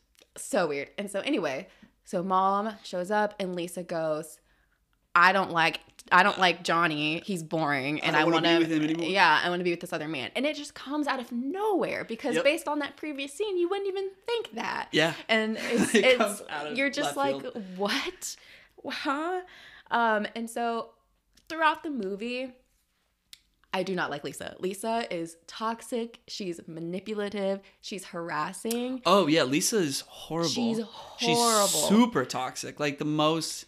I was I was watching and I was like uncomfortable. I was like, she's awful. She's Yeah, like triggering. yeah, very triggering. Like she's just depicted as the most manipulative, toxic Yes. individual that could possibly exist. But there's Yeah. there's, There's an some- analysis on on that. on yeah, that. there's some specific lines that I just like oh, it made me just like fume. So there's there's a part where she like coerces Johnny to drink and he's like I don't drink and Oh she's like here yeah. drink keep drinking and she's like trying to get him drunk It's so bad. Um, and I hated that. And anytime she wanted something from a male, whether it was Johnny or whether it was Mark, she would be like, You owe me. Like, sleep with me. You owe me.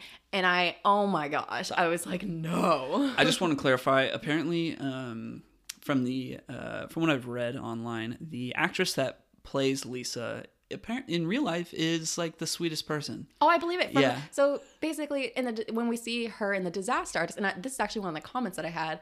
I was like, you, you know, you watch the room, you're like, oh, like, oh, she's awful, and then you see the disaster artist, and you feel like really bad for her, and you're like, oh my god. First of all, because like Tommy treats her like crap. Yeah. And then like she seems so sweet and amazing, and is just like doing her best. And so it's like this weird juxtaposition. And I, I wrote down in my notes, it's like you have the you have the room where Johnny's making everyone the villain Yeah. and making everyone just so horrible and he's the victim Yeah. and then you see the disaster artist and it's completely flipped Yeah, and you see that villain tommy's the like monster production. Yeah. right and everyone's like the victim of his like crazy antics Yep. um, which is really interesting to to get that kind of juxtaposition Yeah, the apparently um from what I remember the there was a different woman that was originally cast as Lisa and the actress that ended up playing her was cast as that random friend that she confides in a couple times in um in the movie. And the I guess it just wasn't working out with the actress that they originally chose. And then the I guess because the actress that they originally chose probably couldn't put up with all of Tommy's antics. And so uh, she stepped in to play Lisa mostly because she was the only person that was able to like put up with him Mm-hmm. um, and just like do what he asked like all of the so deal with all of the harassment yeah that's so terrible i i feel so bad yeah Um, yeah. So, and then one other. This is like a very petty comment.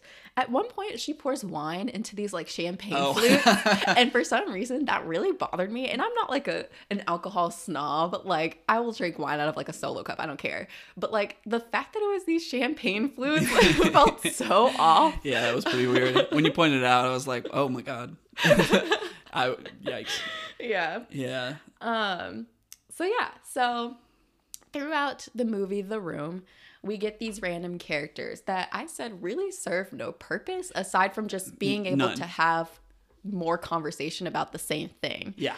Oh, Um, yeah. They yeah. have every character, every conversation in this movie is practically the same conversation multiple times where everybody's saying, "Oh, like why is Lisa cheating with uh, Mark and like uh, Johnny is so good to Lisa. Yeah. Johnny and Mark are best friends. I, I found a note. Um, apparently, they mentioned that Johnny and Mark are best friends seven times in I this whole believe it. movie. Yeah. Yeah. It's it happens every 10 minutes. It's like Johnny's my best friend. It's like And Lisa's like, I know, he's your best he's friend. your best friend. Yeah. Yeah. So to introduce these random characters, the first one we have is Denny. And Denny is this creepy kid who lives across that Poor that Denny. yeah, that he's so creepy. That Johnny like pays his rent, I guess to live in the same building that they live in. And he Johnny's basically like his like dad in a yeah, sense. his father figure. And so that's why I, because I, wrote down notes of like me trying to process like why they, what purpose they served in the movie. And I'm like, okay, this is probably just to make Johnny look even better, like look like this very caring man. Yes. And like make this whole affair even worse because Yes. like, how could she to this man who's so amazing Yes. and like has taken Denny under his wing and all this stuff. But during the, during the movie, Denny is very interested in like Johnny and Lisa's like sexual intimacy Yeah. and like kind of like like when they go up to the they're like denny go home like we're hanging out and they go up to their room and denny just stays there and listens and then walks up into the room and like jumps in the bed with them Yeah, this is that first sex scene that you were talking Yes. about earlier. Yeah, he jumps in the bed with them. it's so strange and they're like denny like three's a crowd haha like uh, like go away and he's like, I just like to watch you guys. yeah he's so weird so weird. my fa- so my favorite thing is in the disaster artist denny is played by josh hutcherson Yeah, it's perfect. It is so amazing. I love it. It's so funny. And we see Josh Hutcherson when they, he's at the premiere. He's like, "This is weird," like Yeah. watching this Denny scene, Yeah. um, which is hilarious. So I have a, I have a fun fact about Denny's character. Um, so the actor that played him, his name's uh, Philip Haldiman. Um, apparently, Denny's character is supposed to have some kind of mental disorder, which is mm. supposed to explain his behavior. But the actor was never told that by Tommy. Oh my gosh. Yeah. It's like that's why that's supposed to explain why he would like just jump into bed with them and be like, I just like to watch you guys. But like, what mental illness would that be? That's be? just non-specific. Yeah, it the version of it that exists in Tommy's head that like you just mental disorder. Yeah, cool. oh my gosh. That's what he's got. But yeah, he never told the actor that. So the actor's like, "Why am I doing all this weird stuff?" It's so strange, and his haircut is just. oh, It's- it's, iconic. It's oh my gosh. So yeah, so that's and at, at some point Denny confesses that he's in love with Lisa and then Johnny's like, haha, you're like her son. And Yeah. that's and that's it. And like there's really no reason for that moment. Well, no, I mean, well, yeah, and Johnny also, it's this, it's this probably it's this moment that's written into the movie so that uh, Tommy can kind of give his kind of like positive views on the world or like the possibility for what's possible. Sorry, the possibility for what's possible, because he has this line that people uh, really attach themselves to, um, where he says, "If a lot of people love each other, the world would be a better place to live." Yeah. okay. um well yeah denny also has another scene with uh chris r did you want to yeah, I'll get to that because I want? I'll ex- Okay. I explain Chris R. okay Um, so we'll get to him later.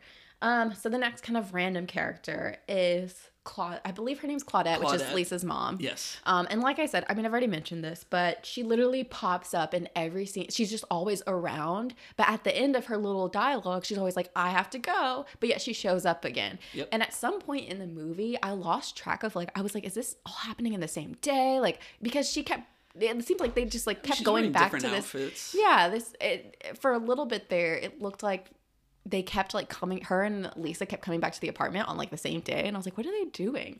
Um, but then I was like, wait a second, no, no, no, this is different days. Um, yeah every time claudette shows up in the scene Yeah. it's like it's clear that she's showing up to the apartment yeah, and then they have a small conversation and then she immediately leaves yeah, and every time they have this scene, Lisa goes, I'm not in love with Johnny. And the Yep. mom goes, Oh my gosh, stop. You need to marry him. He's, He's a great to guy. He treats you so well. Which, like, first of all, I don't like Lisa. But also, if my mom said that mess, if I was like, Oh, I want to get out of this relationship, and she was like, But he treats you so well, I'd, I'd be like, Literally, go away. like, no, do not sit here and like force me to stay with this man if I don't want to stay with them. Um, and pretty much everybody in this movie, whenever Lisa t- like tells us to, like she has another random friend that she kind of like tells us to, they're all like, "Oh my gosh, no!" But like, stay with like, He's why so would you do that to He's him? Yeah, and so yeah, no one really kind of like validates her feelings. I mean, she shouldn't be cheating, but yeah, it's just weird. So that brings me to the second uh, random couple. I don't even know their names. Oh, oh, shoot. Um. Nope. Exactly. exactly. I don't even know when they say their It name. might be Mike.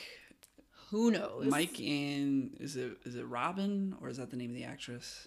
I don't know. I don't know. But anyways, we get introduced to this random couple because they show up to Johnny and Lisa's apartment to have sex. Like they're just there. They're just there to hook up. Yeah, to hook up. Which like, why don't? Why would they go to someone else's house to do that? So I was I was just thinking about this when you were talking about how Denny's in the movie to show that Johnny's like this good guy. Um, so thinking of it in that light for like why it's I think they exist in the movie to show that like oh Johnny's such a cool guy. You can just go to his house anytime. You can hook up at Johnny's house. It's fine. He didn't care. Um, which is weird yes. to put in the movie. like these are these are not like young people. Like these are adults. these are adults that just show up to yeah. hook up Why are they house. not Yeah. doing that at their own house? Yeah. And yeah, it's just they really again they serve no purpose. At least the girl character, she like talks to Lisa and like Lisa's there to kind of Voice vent of to reason. her. Yeah. Right. Um this guy character though, he he He's has like nothing. one he has like one interaction with Johnny and it's him just like talking about how the mom and Lisa caught him and this girl like hooking up and how embarrassing it was. And that's it. Okay, I can explain that scene and why it's there. Um, it's a pretty great reason. So, so this guy, I'm going to call him Mike. I'm pretty sure that's his character's name. So yeah, there's this when when Mike and his girlfriend are at uh, the apartment, the room, I guess I should say. Um, yeah, uh, Lisa and her mom catch them, and then they they like run out. But then he ends up coming back because he left his underwear there. And then there's a later scene where they're in the alleyway and he is talking to Johnny about how Lisa's mom saw his underwear and Johnny's like, "Huh, well, that's life." Um, and and then they start throwing a football. Um, Yeah. And then there's this part where they're throwing a football where he like he like falls and hits like the trash can and it's like he gets hurt. So that was put in the movie because apparently in real life he had actually hurt himself, and um, so there was a there's a later scene in the movie that they filmed where he's wearing a cast, um, and somebody pointed out to Tommy that like oh he's got a cast in the scene. We need something to explain Yeah. why he's wearing a cast. Yeah. so then Tommy wrote that scene and put it in. However the scene that they filmed where he's wearing a cast didn't even end up making it into the final movie. So they just put this scene in there. Oh my gosh. I don't even know why. But like, even if you were gonna throw put in the scene where he falls, there's no need for that dialogue. Like, No, of none him of it. explaining that story. no, absolutely none of it. Um, Yeah, yeah, it's it's so strange. I love I love that that's the reason why the scene exists. Yeah. and that it doesn't even pay off to why they filmed it in the first place. yeah, yeah. So this is a random couple. Um, another random character we have Chris R. Chris R. only shows up for one scene. Um, and It's this is fantastic. it is a fantastic scene. Um, and so pretty much we see Denny is on the rooftop. They they're either in the apartment or they're on this rooftop. Denny is on this rooftop, kind of like tossing a little football around. He always has a football with him. Um, and Chris R comes up on the roof and is like, "Where's my money?" And Denny's like, "I will get it in fif- in like five minutes." And he's like, "Give me my money, give me my money." Like holds him at gunpoint. Denny like gets upset, and then Tommy and Lisa and the mom come up and like save him. Which one? How did they even know he was up there? And then Oh, yeah. yeah, and then two, they're asking Denny. They're like, "What? What do you t- like? What, is he kind of money do you owe him?" What? Why do you owe him money?" And we find out this is like for drugs. For some, drugs. Yeah, some undisclosed drugs. yeah drugs. Um, which again, like, what reason is this in there? Like, I have no idea. Yeah, it doesn't make any sense. However, in the Disaster Artist, Yeah. Chris R is played by Zac Efron. Yeah. and so It's okay, so we, funny. We had to rewind it because I didn't, I did not realize it was Zac Efron, and we watched the whole scene, and then like Parker says like. Oh my gosh, like it's so funny they got Zac Efron for that. And I was like, that was Zac Efron. Rewind. Like I have to watch this again. And it made it 20 million times It funnier. was so funny. It's hilarious. He gets like super amped up and like really intense, which apparently, so the, the actor that plays Chris R, just uh, also random fact about uh, Chris R, just want to make sure I clarify. His character's name um, is Chris R. It's not Chris. It's Chris hyphen capital R. Like that's that's how it's in the credits in the movie. um, that's it's not his name is Chris Richardson and they call him Chris R. No, it's like it's Chris Yeah. hyphen R. And we see Um, like Josh Hutcherson and the disaster artist be like, "Can I just call him Chris?" And Tommy's like, "No, it's no, Chris, it's Chris R." R. Yeah. so Chris R is played by this guy Dan Janjigian, um, who uh, he was roommates with the guy that played Mike, and they needed a guy, um, and he was really tall, so he got like really intense to like do that role um, for that one scene. But uh, another fun fact about Dan Janjigian, uh, the actor of Chris R, he competed in the 2002 Winter Olympics representing Armenia in the two-man bobsled. Um, Wow. Yeah. If I'm being honest, Chris R was the best actor in that whole movie. Yeah. I like I'll give him applause because he did a fantastic job in that scene. Yeah, he's like a sales and entrepreneur kind of guy nowadays. I, he has a whole wiki page. Um, yeah. um, but uh, what's funny is that in the Disaster Artist, when they show Josh Hutcherson and Zac Efron, you know, playing the characters and acting out the scene, they show the alleyway scene, and it's like one of the first scenes that they filmed for the movie. Um, but then in the actual movie, The Room, that scene takes place on the rooftop. Yeah. So what happened there was that they filmed the scene in the alleyway. Then later, Tommy decided that if they put it on the rooftop, it would be more dramatic um, and intense. So they filmed it again later on the rooftop, and um, apparently, so Greg Sestero, uh, I think, called Dan to have him reshoot the scene. And Dan replied to him, uh, you know, "Has Tommy blown the set up yet?" Um, It's like everybody knew when they were filming this movie that, like, you know, Tommy's kind of wild. Like, this is this production is off kilter. It's weird. Like, uh, some people thought it was like a money laundering scheme. Um, which is all very valid. Um, anyway, so they, they reshot the scene on the rooftop, and according to what I was reading, it cost them eighty thousand dollars to do that reshoot. Oh my gosh. Yeah, Yeah. Ridiculous. Um Chris R. that's that's Chris R. Wish we saw more. Um, so the last kind of random person that I wrote down was a psychologist friend who his name's like Peter. Peter. Peter. Um, and if I'm being honest, I don't quite remember like what he really did. He ta- he talks to Tommy for a little bit, and Tommy's like, "You're a psychologist, like help me out." And then he says something, and Tommy's like, or sorry, Johnny. I'm getting them mixed up. Johnny is like, You're a psychologist, like help me out, like help me process this. And then he like gives him advice or whatever. And then Johnny's like, Stop psychologizing us. And it's like it's so it's so weird. Um and yeah, he's just he really serves no purpose. Like like half of these characters don't serve a purpose. Yep. Um, so I'm not gonna spend too much time on him. Well, he he's uh, he's played by um, Nathan Fielder, who has a show called Nathan for You, which a lot of people like. It's actually very highly rated on IMDb. I'm looking at it right now. It's got an 8.9 on IMDb. Um, well, I, I do have some fun facts about Peter, actually. Um, these are interesting little tidbits. Uh, so there, there's a part where Peter is like standing and he's kind of like touching things. Um, and it's not clear what he's doing.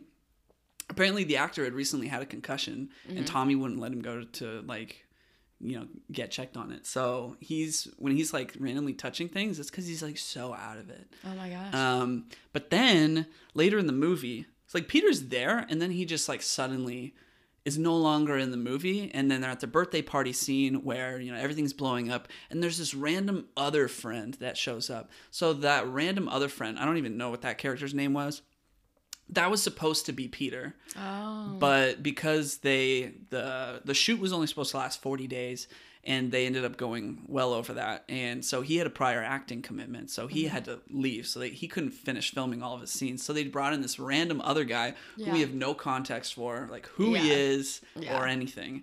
Um so yeah the he, that's yeah peter just disappears uh disappears from the movie. And uh yeah i think that i think that was all my peter facts Wow. Um, so yeah, so that's really all that I had in terms of like the room. Um, but I kind of talking about the disaster artist a little bit more. Um, yeah, so going back to my point of how I felt Greg was uh-huh like I don't want to say I didn't sympathize with him because I did, but like I don't know, I just I didn't like the way Greg was handling things. Um Yeah, that's because like I said, I felt fair. like he was reinforcing Tommy's behavior and like if someone's being this horrible, there's no way I'm like supporting you, Yeah, right? I'm not continuing on with this project because I don't agree with what you're doing and I'm going to call you out on it. But Greg, he calls Tommy out, but then like still does everything for Tommy. yeah And so like we have this part in the disaster, the disaster artist where Greg meets Bryan Cranston. Cranston? Is that his name? Uh yeah bryan cranston Bryan Cranston. And Bryan Cranston is like, "Oh, we have this part on Malcolm in the Middle that's perfect for you because you have this like beard that's very like like we're looking for like a lumberjack and you have that kind of beard." Um and so Greg goes to Tommy and is like, "Hey, can I just get like a, a reschedule for my shoot because I need my beard? And I know you, I know you want me to cut it off for this scene. Yeah, because they're Um, gonna film the scene the next day, but Right. he- uh, Bryan Cranston asked him to play the lumberjack on Malcolm in the Middle that day. So Right. So he asked to um, get the scene pushed back to to another day, and Tommy's like, "No, like you're betraying me. Like, why would you go and take this part?" And Greg's like, "You know, this is a big opportunity. It's Malcolm in the Middle. It's a big show. It could really help me take off." And he's and Tommy basically is like, "You choose me or you choose him," um, and. He, get, he he doesn't go to Malcolm in the Middle. Yeah. And I'm like, why? Okay, so in Why? real life, uh, you know that didn't really happen, or at least What the heck? well, okay, so well maybe maybe something like that kind of happened, but for the disaster artist, they did it where it was like Bryan Cranston and Malcolm in the Middle, but like it, you know it wasn't Bryan Cranston and Malcolm in the Middle in, in real life.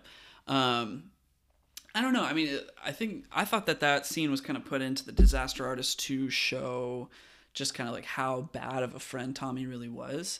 I mean, yeah. So Greg, Greg did kind of like cave in, but I think probably from Greg's perspective, it's like, uh, you know, Tommy. I mean, Tommy was guilt tripping him, saying like, "I made this whole movie for you, Greg. Like, I made this so that we could be in a movie together, and you know, did all this stuff. You're not grateful to me, which is all fair, but it's like very crappy thing to say to somebody. yeah. Um, and from Greg's perspective, like he's trying to be a professional. yeah. You know, like if if they if Tommy's saying no, we can't move the scene to when you're supposed to shave your beard for the movie, which does not serve anything. it doesn't serve the movie at all for him to walk into this scene with a shaved beard. But, um, you know, if Tommy's saying like, oh, you know, like that is technically like if if Greg just doesn't show up and they're the whole production crew is planning to film this scene, Yeah. um, it throws everything off. It screws over everybody else. So I kind of understand why, yeah. because Tommy wouldn't let him do it, that he would, you know, Yeah, I mean, I- cave to do it. I get that, and like Tommy is like a manipulator, and like in that situation, it is kind of like hard to to figure out what the best thing to do is. But yeah, I don't know. I don't know. I was just I was very frustrated with Greg because I was like, you're reinforcing it, and Yeah. and like like the even the production crew or like the crew like they were like we're not doing this we're leaving Yeah. like goodbye we're not gonna we're not doing this yeah, and I feel like Greg could have like I feel like Greg wasn't on that kind of same level of like we're not tolerating this unless you change something. yeah, He was just kind of like at times I felt like making excuses for Tommy. Yeah. and that really bothered me, Yeah. especially because of how harmful Tommy was being to people. Well, yeah, they they depict that scene in the Disaster Artist like Greg's girlfriend gets really upset at him for making that choice, and Yeah. then it kind of they, they they play it out as if like that's the reason why they broke up, even though probably in real life it's a lot more complicated than that. But you know, they are just trying to show in the Disaster Artist like, you know, neither one of them is really being great in that situation. Yeah. Yeah. Um so yeah, so that that's really all I had in terms of like Greg. Um Okay. but I do have some questions. So Oh, I've got so many answers. I've got I got facts we haven't even gotten to yet. Oh my gosh, maybe we should, I feel like we've been recording for a long time, so we, we I don't want like a we got to five do it hour all. episode. we got to do it all. Um, I really only have a few questions. The first is so I have questions about the room, and then I have questions about disaster artists. Okay. The first question about the room.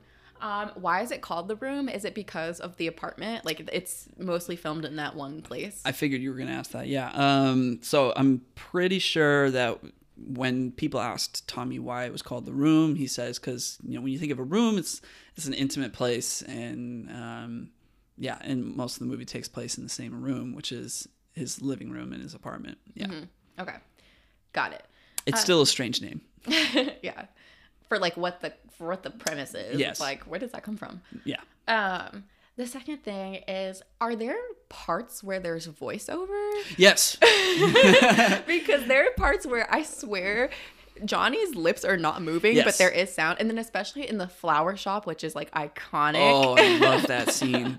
He walks into the flower shop and Yeah. He like walk he like walks in and the dialogue scene. the dialogue like overlap. It's like the Yep. the woman who's like the florist and Yep. his lines Yep. are on top of each other. It's like they're not answering each other because it's like Yep. so fast. There's so much to dissect in um, just that flower shop scene. So okay, before I get to talking about the flower shop scene, yes, so they there are some parts where they overdubbed it in post production, um, and the reason for that was because mostly like Tommy wa- couldn't remember his lines um, when they were filming. Yeah. So um, not all the audio that they got in the like the visual looked good, but the audio didn't sound great. So um, yeah, there was a lot of parts where, especially for Tommy, they he dubbed his voice over in post production. Yes. um, it was and you so can tell. clear. It yeah, was so clear. I was like, his mouth didn't move, but yet words were there. yeah, yeah. Like what? Um, but in that that flower shop scene, so that was that was filmed in a real flower shop in San Francisco after they'd done all the principal photography on set in Los Angeles.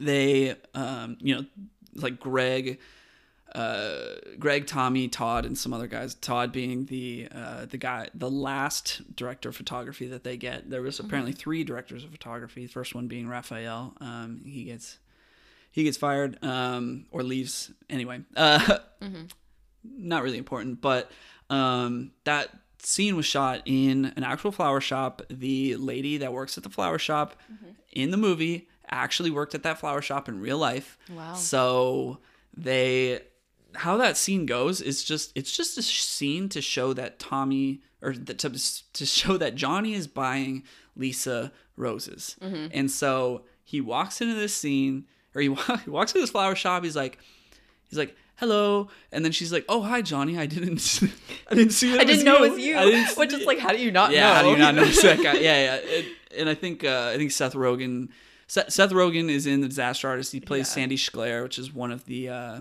he was a script supervisor on set. He also got fired partway through production.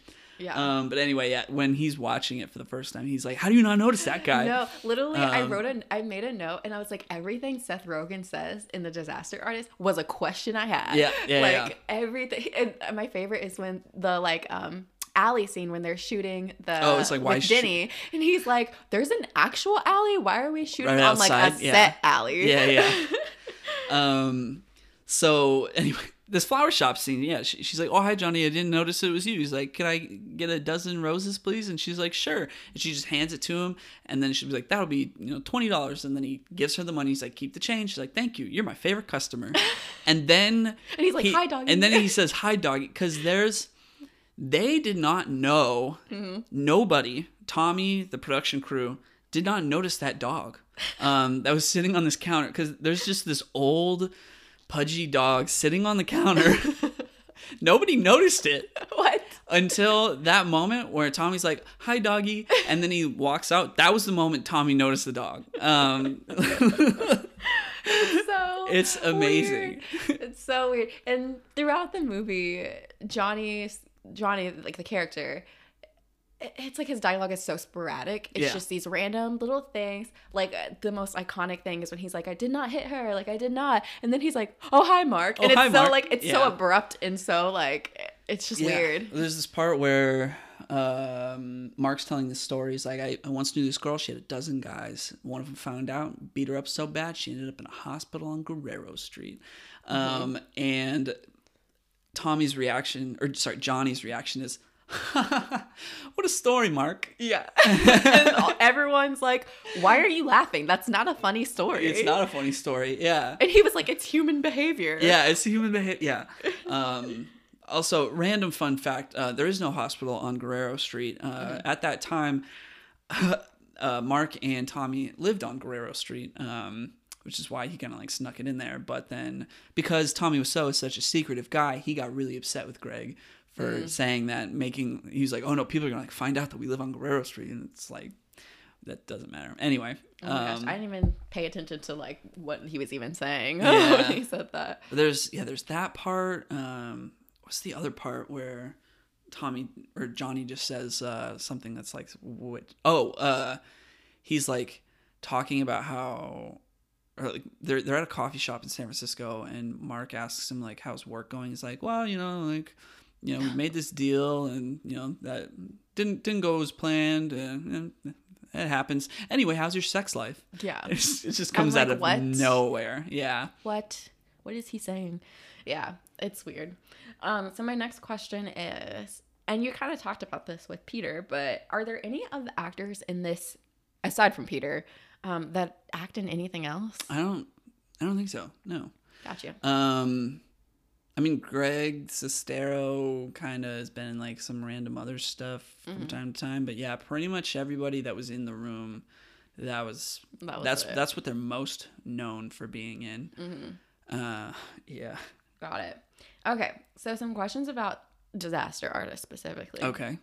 So it's funny because at the end of Disaster Artist, like two of my biggest questions was like, how did this get funded, and how much did this cost to make? And they answered, but well, they couldn't answer. No, still no one knows how he had the money for all this. So I have okay, the, the three big questions when it comes to Tommy Wiseau, and listeners, you might also be wondering these things as well. Like, who is Tommy? How did he even afford to make this movie? Um, and that's kind of part of the allure of this whole story of the production of this movie is that at the time, and even up until when they made the Disaster Artist, nobody knows, nobody knows clearly how Tommy makes his money because he clearly has a lot. And then they don't know where he's from and they don't know how old he is. In the Disaster Artist, uh, he every time somebody asks him how old he is, he says, "Well, I'm Greg's age." Um, and Greg's like 19, 19. at the beginning of the movie. Yeah. Um, so um, And when people ask where he's from, he says New Orleans. he says New Orleans, yes. Um, so I, I can provide some kind of context to all all three of these topics uh, from the notes that I've compiled. So Tommy is uh, be, be, people believe that he's 66 years old right now, um, born in the mid 50s. Uh, so that would be he was about 47 when the room was released. So in those those scenes where uh, Greg's 19. That was 1998. So that would be, uh, in which case, Tommy would have been about 43. So not anywhere near Greg's age. Um, he didn't look like and he was anywhere near Greg's age. yeah. and So- like, I mean, Dave Franco, I was like, why do they have him playing a 19 year old? yeah. So, but still. So yeah, he would be about um, 66 now. I, I'm not, a, that's, that's what pops up if you like Google him. And then also it says like that, you know, Greg claims like, yeah, he was born about in like 1950s because somebody found like his, uh, Birth certificate or something? Yeah, or not his, not, not his birth certificate, like his immigration papers. Oh. Um, which gets him to the next topic that he's not from New Orleans necessarily. So um, he's born in Poland, and then he lived in France at one point. Um, and then he moved to New Orleans, and he I guess he has like family in New Orleans, Mm-hmm. um, in Chalmette. But uh, I think the reason why he tells pe- he doesn't tell people that he's from Europe. Yeah. Uh, he, he like didn't admit to being from Europe until like th- three or four years ago. But um, even though it's very clear that he's Yeah. from Europe, but he didn't. Um, the reason why he tells people that he's from New Orleans is because he's very proud to be an American. Like he's extremely proud. I of wonder- being an American. Yeah, throughout the movie though, I was like, why do people care so much about where he's from? Like, I mean, I guess like because they're trying to figure out what his accent is. Yeah. But still, I'm like, who cares? I've, of all I, the things it's to care part about, of the mystery. but of all the things to care about with this man, the last thing I care about is where he's from. It's just It's like, how does he get the money? it's it's the fact that he doesn't tell you. It's the fact that you ask him where are you from and he says New Orleans and it's like no. Uh, yeah, I Um, guess. But yeah, I mean Tommy Wiseau is yeah he's very proud to be an American. That's why they have um, football throughout the movie. Is he's like football's a very fun game to play. It's a very you know, all American game. Um, and that's why when in the Disaster Artist, when they have that scene where he's writing the room, he's like, "Yeah, Johnny, he's this all American guy." Um, and there's also a scene where he's looking at casting ads in the newspaper, and they circle one that says that they're looking for an all American look. Got you. You can. You, I mean, you definitely see how he is projecting onto the script of the room, Yes. and like all the things he like internally is dealing with Yes. is very much placed into how he wrote the story. Yes. So, uh, as far as how he makes his money and why he seems to have so much of it, um, there's no definitive answer. Mm-hmm. But so when people asked him how he made his money, he claims that it came from importing and selling jackets from Korea. Uh, okay.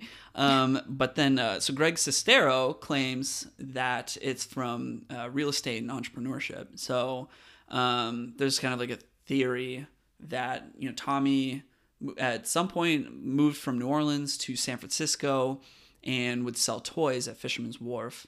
Um, and they would be like these kind of like rare or like these imported uh, bird toys, which I guess was the inspiration for when he changed his name to Wiseau, because that's not his birth name. Um, he changed his name to Tommy Wiseau because Wiseau is French for bird. Um, but he took out the O at the beginning of the word and switched it with a W, um, because I think his birth last name started with a W. Um, so I think yeah, he just there's the the theory is that he sold toys at Fisherman's Wharf, saved his money, bought a building, rented out some tenants, um, and then just ended up buying like a bunch of properties eventually with the money that he made. And like because at one point in the Disaster Artist book, when they go to San Francisco to film the scenes after they're done in L.A., um, there's a part where they go to a building, uh, this random building, and it's and Greg's like, does Tommy own this building? Because like a tenant like recognizes Tommy and is talking to him, and he's got like keys to everything. And so yeah, like there's there is this building. I've actually seen it in real life. I think it's over by um, gosh, I think it's over by Ghirardelli Square. Um, Is that why in the Disaster Artist he had all those keys? yeah, exactly, exactly. Um, That makes sense. So yeah, there's I've seen this building and it's this really random building that I'm pretty sure it has like a poster for the room on it and um there's like a statue of just a pair of pants. Um and To- oh, Tommy also owns his own apparel company. What? Um I think it's called like American Street He's Fashion. literally Willy Wonka. Yeah, it's, it's so strange. Like His whole story is just like it's wild. Um, another fun fact: he, um, in order to get into SAG, the Screen Actors Guild, um, Tommy, like Tommy was trying to apply when he was trying to become an actor before they made the room. He to get into SAG, he um, he had to have been in something, but he had never been in something. So what he did was he filmed his own commercial for his own apparel brand where he's in it. Um, in his building, he's going down an escalator and he's like dressed up in this like Shakespearean garb and he's like to be or not to be. That is the question. And it's it's an ad that he created again for his own apparel brand and because he was in that, he qualified to be in the Screen Actors Guild. Gotta finesse the system. You gotta finesse the system. Yeah. So, yeah. So the room is entirely funded by him, and the Yeah. production was uh, theorized to be at about six million dollars. Yeah, that's wild. Um, so questions about the disaster artist. One, how involved was Tommy in the making of the disaster artist? Okay, so Tommy, in order to basically let them, Tommy's very protective of his image, of the room, everything. Um, so he stated that the only people he like he wanted somebody to make a movie about him, um, and he said that the only two people that he would be okay with portraying him on screen are um, James Franco and Johnny Depp. Now, and there's two there's two clear reasons for why it's it would be those 2 two actors. Um, Johnny Depp because he almost kind of like portrays characters that are very much like Tommy Wiseau. Yeah. because like Tommy's got this like long black hair. He always has long black hair. Um, and you know, uh, Johnny Depp played Captain Jack Sparrow, and it's, it's kind of low key similar vibe. Um, like Tommy does. and he's kinda, very good at eccentric roles. Like Yes. Yeah. And Tommy's also uh, really interested in vampires. Um, get more into that in a second. But that doesn't surprise me at all. yeah. Um, but uh, he's like fascinated with them. But um, and then the other guy was James Franco, and um, James Franco played James Dean, the actor, in the James Dean biopic that came out in 2003. And James Dean, like, you know, died in the 1950s in a motorcycle accident, I believe it was. Um, and Tommy is like, obs- he loves James Dean. He's like, James Dean to Tommy is this all American guy image that he is like he he admires so much. So he's like James Franco played James Dean if you know James Franco would be somebody that I would be okay with playing me. So he uh he like greenlit or he you know yeah he gave the green light to James Franco making this movie because it was James Franco, and then uh, and then yeah, and then him and Greg signed off on. Uh, they were they said they were okay with uh, Dave Franco playing uh, Greg Sestero as well. Also, fun fact: um, this is the first movie where James and Dave Franco are in the movie together. Yeah, when this movie came out, I saw interviews with the both of them and they were talking about it. And I was like, oh, that's cute. Um, I don't particularly care for James Franco for many reasons, not just the most obvious, Sure. I should say. Um, I really only like him in Spider Man. Oh. Yeah, yeah. But don't you really like um, This Is the End? I do. I hate James Franco in those. I I do not like the way James Franco acts in Seth Rogen movies. I love those movies. I don't like his character ever. I don't like his sense of humor. I don't find him funny. not Okay. to roast. Sorry, James Franco. Yeah, don't we're, mean to we're roast making you. enemies out of James Franco, I Tommy. Wiseau. I don't care.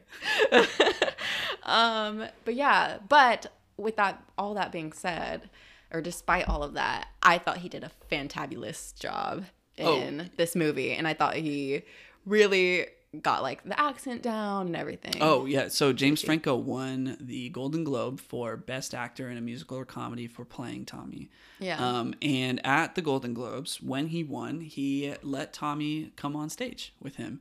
Granted, it's when you watch the clip, it's actually pretty awkward um, because Tommy gets on stage and he, uh, you know, this is like a big moment for Tommy. It's like everything A he's ever wanted. yeah. It's a, it's his dream. Um, and there's a part when he gets on stage where he like kind of goes to grab the microphone, and James is like, "No, no, no, no," because it's like this is my moment. Yeah. I, I'm winning for playing you. Yeah. Um, but it was kind of sad. Like I would have wanted to see Tommy get to say, Say something. something. Yeah. And um, in interviews that Tommy did after that, um, they were asked. He sorry, people asked him, you know, what were you going to say? And he he said he was going to say, if a lot of people love each other, the world would be a better place to live. Mm. Which I think would have been sweet, but yeah, anyway. but it's like Well, it's like you don't even get the sweetness of it after seeing all the mess he did on when filming this. Yeah. like it like takes away from the sweetness of. I, I hear you. I mean, there's something I don't know. There's something kind of like sad about the whole story. you yeah, know? I mean you do because it like he's very much like. At least the way it all portrays is like he's very much an outcast, and you feel bad Yeah, that you like do feel very that bad everyone just kind of like outcasts him because he's a bit different. He- yeah, but he, he's a strange yeah. guy. He um apparently he was in a car accident, which then you know, changed his whole lease on life and made him want to go become an actor. I don't know if that kind of resulted in him having any kind of like head trauma or something because he does. It's just something slightly off about him for sure. Um, but uh, yeah, I don't know. I mean, in the movie, like you do kind of when you're watching the disaster artist, you do kind of feel bad for him at a certain point when it's like you know he clearly he's becoming very jealous of Greg because him and Yeah. him and Greg meet in San Francisco and in an acting class, and then they go to LA to try to become actors because Tommy, of course, has an apartment in LA, which is like, huh. Um, but uh, you know, it becomes very clear. Like, you know, you start to feel bad for him because Greg starts to have this like success, and Yeah. Tommy's like, you know, being left on the wayside because he's the weird guy. I mean, just I mean, you can have sympathy for someone, and I do have sympathy for him, but I am not going to make excuses for the way he was treating people. Like just because yeah, oh he's no, the no, oddball. for sure, yeah, yeah, yeah. No. yeah but there Yeah. there but yeah but there but there is this sense of like you can tell like he just want he just wanted a friend and that's who you know greg was for him Yeah. and yeah, Um, another question: Did Tommy make any more films other than The Room, or is The Room the only film that he created? That's an excellent question. So um all right this is this is this answer is purely going off of memory. He did make a web series in 2015 called the neighbors.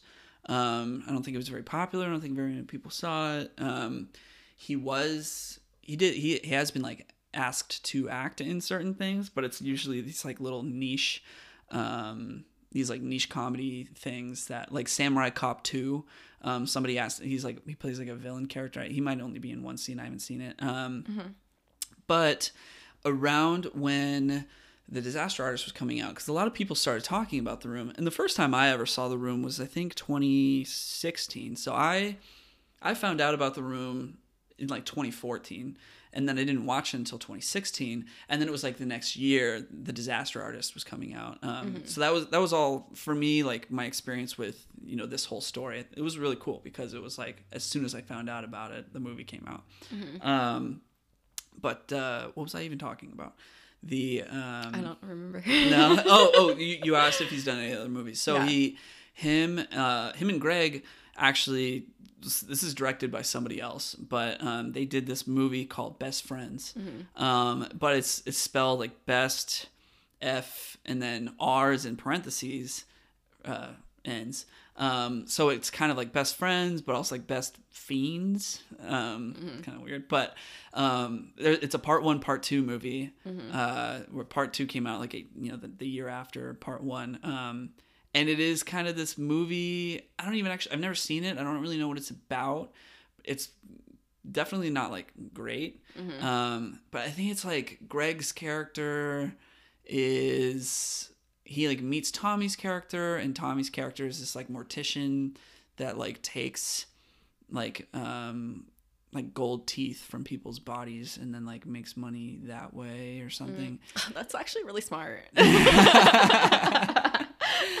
um yeah, it was, it was something like that. I haven't I haven't seen the movie. Some people are like, "Oh, it's great. I love it." And then the reviews for it are like not very good, but also, I mean, you know, if you look at the reviews for The Room, obviously they're bad. So yeah. I don't yeah, I can't I can't speak to whether that's like a, a worth the a worthwhile watch, but that does exist.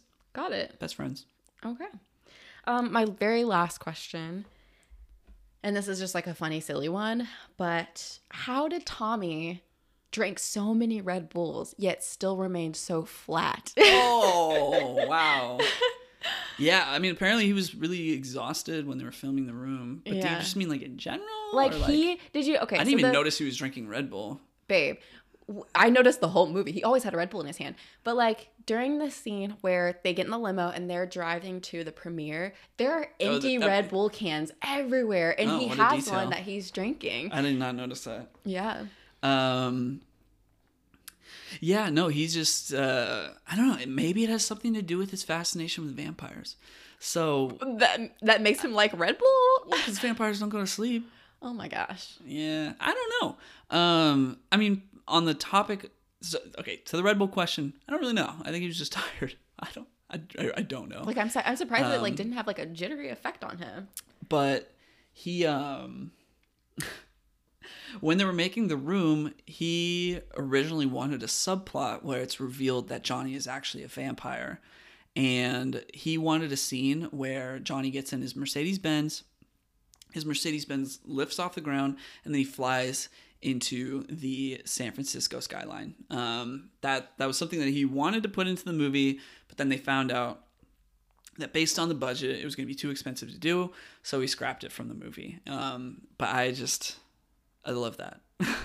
I love that that's a thing. Um, okay, so is that is that all your questions? That's it. Okay, That's all I've got. All right, so I've got I've got some you know other fascinating pieces of information. Um, so I don't think you noticed this, but in the background when they're in the apartment, in the room, um, there are stock images. Uh, so like every I mean everything that's like in the actual room is like thrifted furniture stuff that they got they like threw together. Um, they needed stuff to be on the tables. So they asked you know part of the um, part of the crew to like go buy some like picture frames. And the picture frames that they bought had spoons in them um, and they used these spoons uh, or they used these spoon these picture frames with spoons in them because tommy was like too cheap to uh, replace them. He just put them in the background. Um, they i think there's something like 34 spoon shots or something uh, like 34 different shots of the movie where there are spoons in the background in a picture frame which is like such a random thing. But fans noticed it. If you go to a the thing about the room that we didn't talk about was that um, when there are midnight screenings of this movie, they're generally sold out. Um, Tommy, you know, goes to a lot of them. He does a Q&A with people. I went to one of them after I saw the room, and this is before the Disaster Artist came out. Um, and I got to meet him. I got a picture with him. I bought a picture, like I bought one of his headshots, and he signed it, and he wrote "Be good," um, which was pretty surreal. Um, but uh, so when you go to one of those midnight screenings, there's a lot of audience engagement at that at that show, or when when you see it in a theater. Um, it is a honestly one of the best experiences. Um, so every time there's a spoon on screen in the background, um, people in the audience just throw plastic spoons in the air. So like people will bring bags of plastic spoons and just chuck them in the air, and they'll go spoon, and they'll just chuck them in the air. I truly And- hope they're cleaning up after themselves and not forcing Uh, the would- employees to do it. Gosh, I would sure hope so. I don't remember. Um, but yeah, that I was not expecting like the um. Interactiveness. No, no, I was expecting that there was going to be some interactiveness, but I was not expecting like that level of, I guess, yeah, engagement from everybody, but that level of like spoons being thrown in the air because there's a lot. Oh my gosh. Um. Yep. And uh, I'm looking through my notes to see if there's anything else. Um. Oh, so Tommy did advertise this movie on a billboard for five years. It cost five thousand dollars a month to leave that billboard up, and he left it up for five years, which is like three hundred thousand dollars or something. Um, which is wild. Oh, Yeah. let's see. Wait, that's five thousand dollars times twelve. That's sixty thousand. Yeah, times that's three hundred thousand dollars. Yeah. Um. Anyway, but then when they made the Disaster Artist, um, James Franco did advertise the Disaster Artist on the same billboard, which I I think is a fun fact. Um. Yeah, I don't know. I mean, people people in the industry, I think, like that know about this story, just love it because it's a bit. It's just this weird story about this guy breaking into Hollywood with his own money, making his own movie, um, and kind of to go back to what we were saying before, it's um, it's the story about somebody who has an idea, regardless of how silly or stupid it might seem to other people, and just fully executes on that idea and creates something that becomes special in its own way. Um, and so that's yeah, I guess that's that's the theme of this episode all around. And I don't know, I just I just kind of like that. Though I guess in the example of both of these, uh, both with nuts and bolts with Tyler and with the room. Um, with Tommy, is that uh, you know the difference between us and them is that they had a whole bunch of money to do those things. so yeah. there's that and then oh I- okay final thing uh, they do talk about this in the Disaster Artist. I just want to make sure to say it here is that Tommy did keep this movie. He did. He kept the room in theaters long enough to qualify for the Academy Awards, so that he could submit it to the Academy Awards. Um, wow.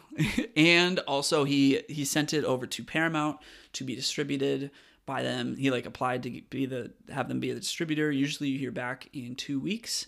Um, and apparently, according to Greg Sestero, they uh, got rejected within 24 hours. Of course. Yep. And yeah, so that's uh that's everything I had. Um Tommy has said that he might potentially there's uh talk of a musical play adaptation in the works, which he What? uh yeah, I don't I don't know if that'll actually happen, but would you if the room existed as a musical, would you watch it? No. I don't even like musicals. Fair, fair enough. Fair enough. Um, okay, wait. Last thing. Sorry. There's there's so there's just so many facts about this whole story, um, and I want to make sure I get them all out. This is this is the last one. I swear. Um, there was a documentary group that made a documentary about Tommy Wiseau and the production of The Room, and the movie's called uh, Room Full of Spoons.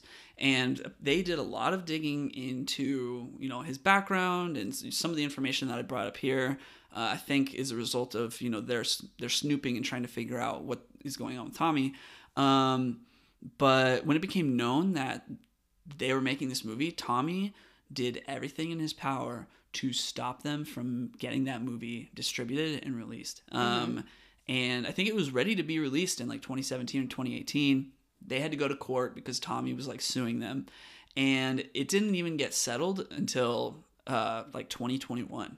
Uh, like this last summer, it got settled where basically Tommy has to pay them um, in damages. It's like seven hundred thousand or eight hundred thousand dollars in damages Why? from not because because he blocked them from being able to release their movie that they But that they that the judge ruled in favor of the production crew of the crew of making that movie. Like if they had been able to release that movie when it was intended to be made, because Tommy's uh, you know lawsuit was just completely baseless.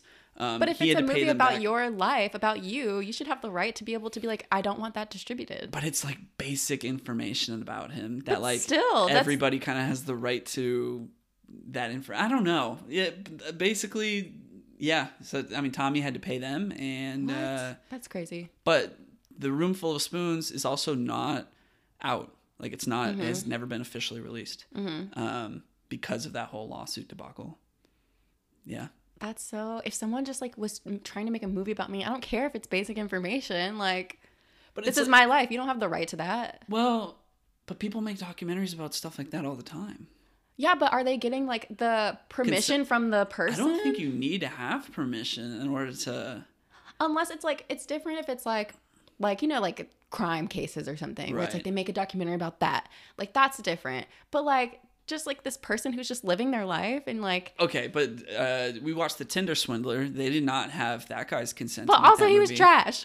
he Uh, was swindling people and but but you're, they you're had gonna the, tell me that Tommy? but they had the victims. They had the victims who gave their consent to be a part of that and to tell their story. Right. So they interviewed a whole bunch of people that were like on the cast and crew of the room Hmm. um, to provide you know further context to the story.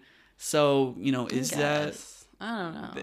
well? The judge ended up ruling in their favor on, on a legal level. Um, I think it was like a Canadian judge. I think because the people that made it were Canadian. Anyway, okay, that is everything that I had. I probably have more in my notes, but we've been talking for so long. Uh, you know, I what more can possibly be said? Yeah. Whew. All right, long episode. I don't know how long this has been so far, but um, you know, kudos to you, dear listener, for having gotten this far. Um, all right, so our assignments for next week. Uh, if you are listening and you would like, not like to be spoiled for what next week's going to be, uh, stop listening now. Uh, but if you would like to uh, listen and know ahead of time, potentially even engage with this content yourself over the course of the next week before we release next week's episode, go for it. So, uh, I believe I'm assigning you first. Okay. All right. so, as you know, Sonic the Hedgehog 2 comes out next week, and we're going to go see it, and I'm really excited about it. uh, so, in honor of that, I wanted to assign you uh, my very first Sonic game that I ever played as a child, which was Sonic Adventure for the Sega Dreamcast. It's available now on uh, Xbox Live. Uh, you can buy it for five dollars on Xbox.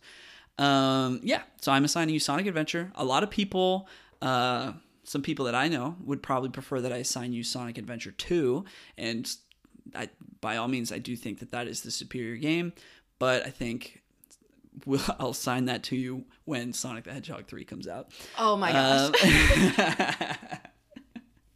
Um, so I am assigning Aaliyah Sonic Adventure.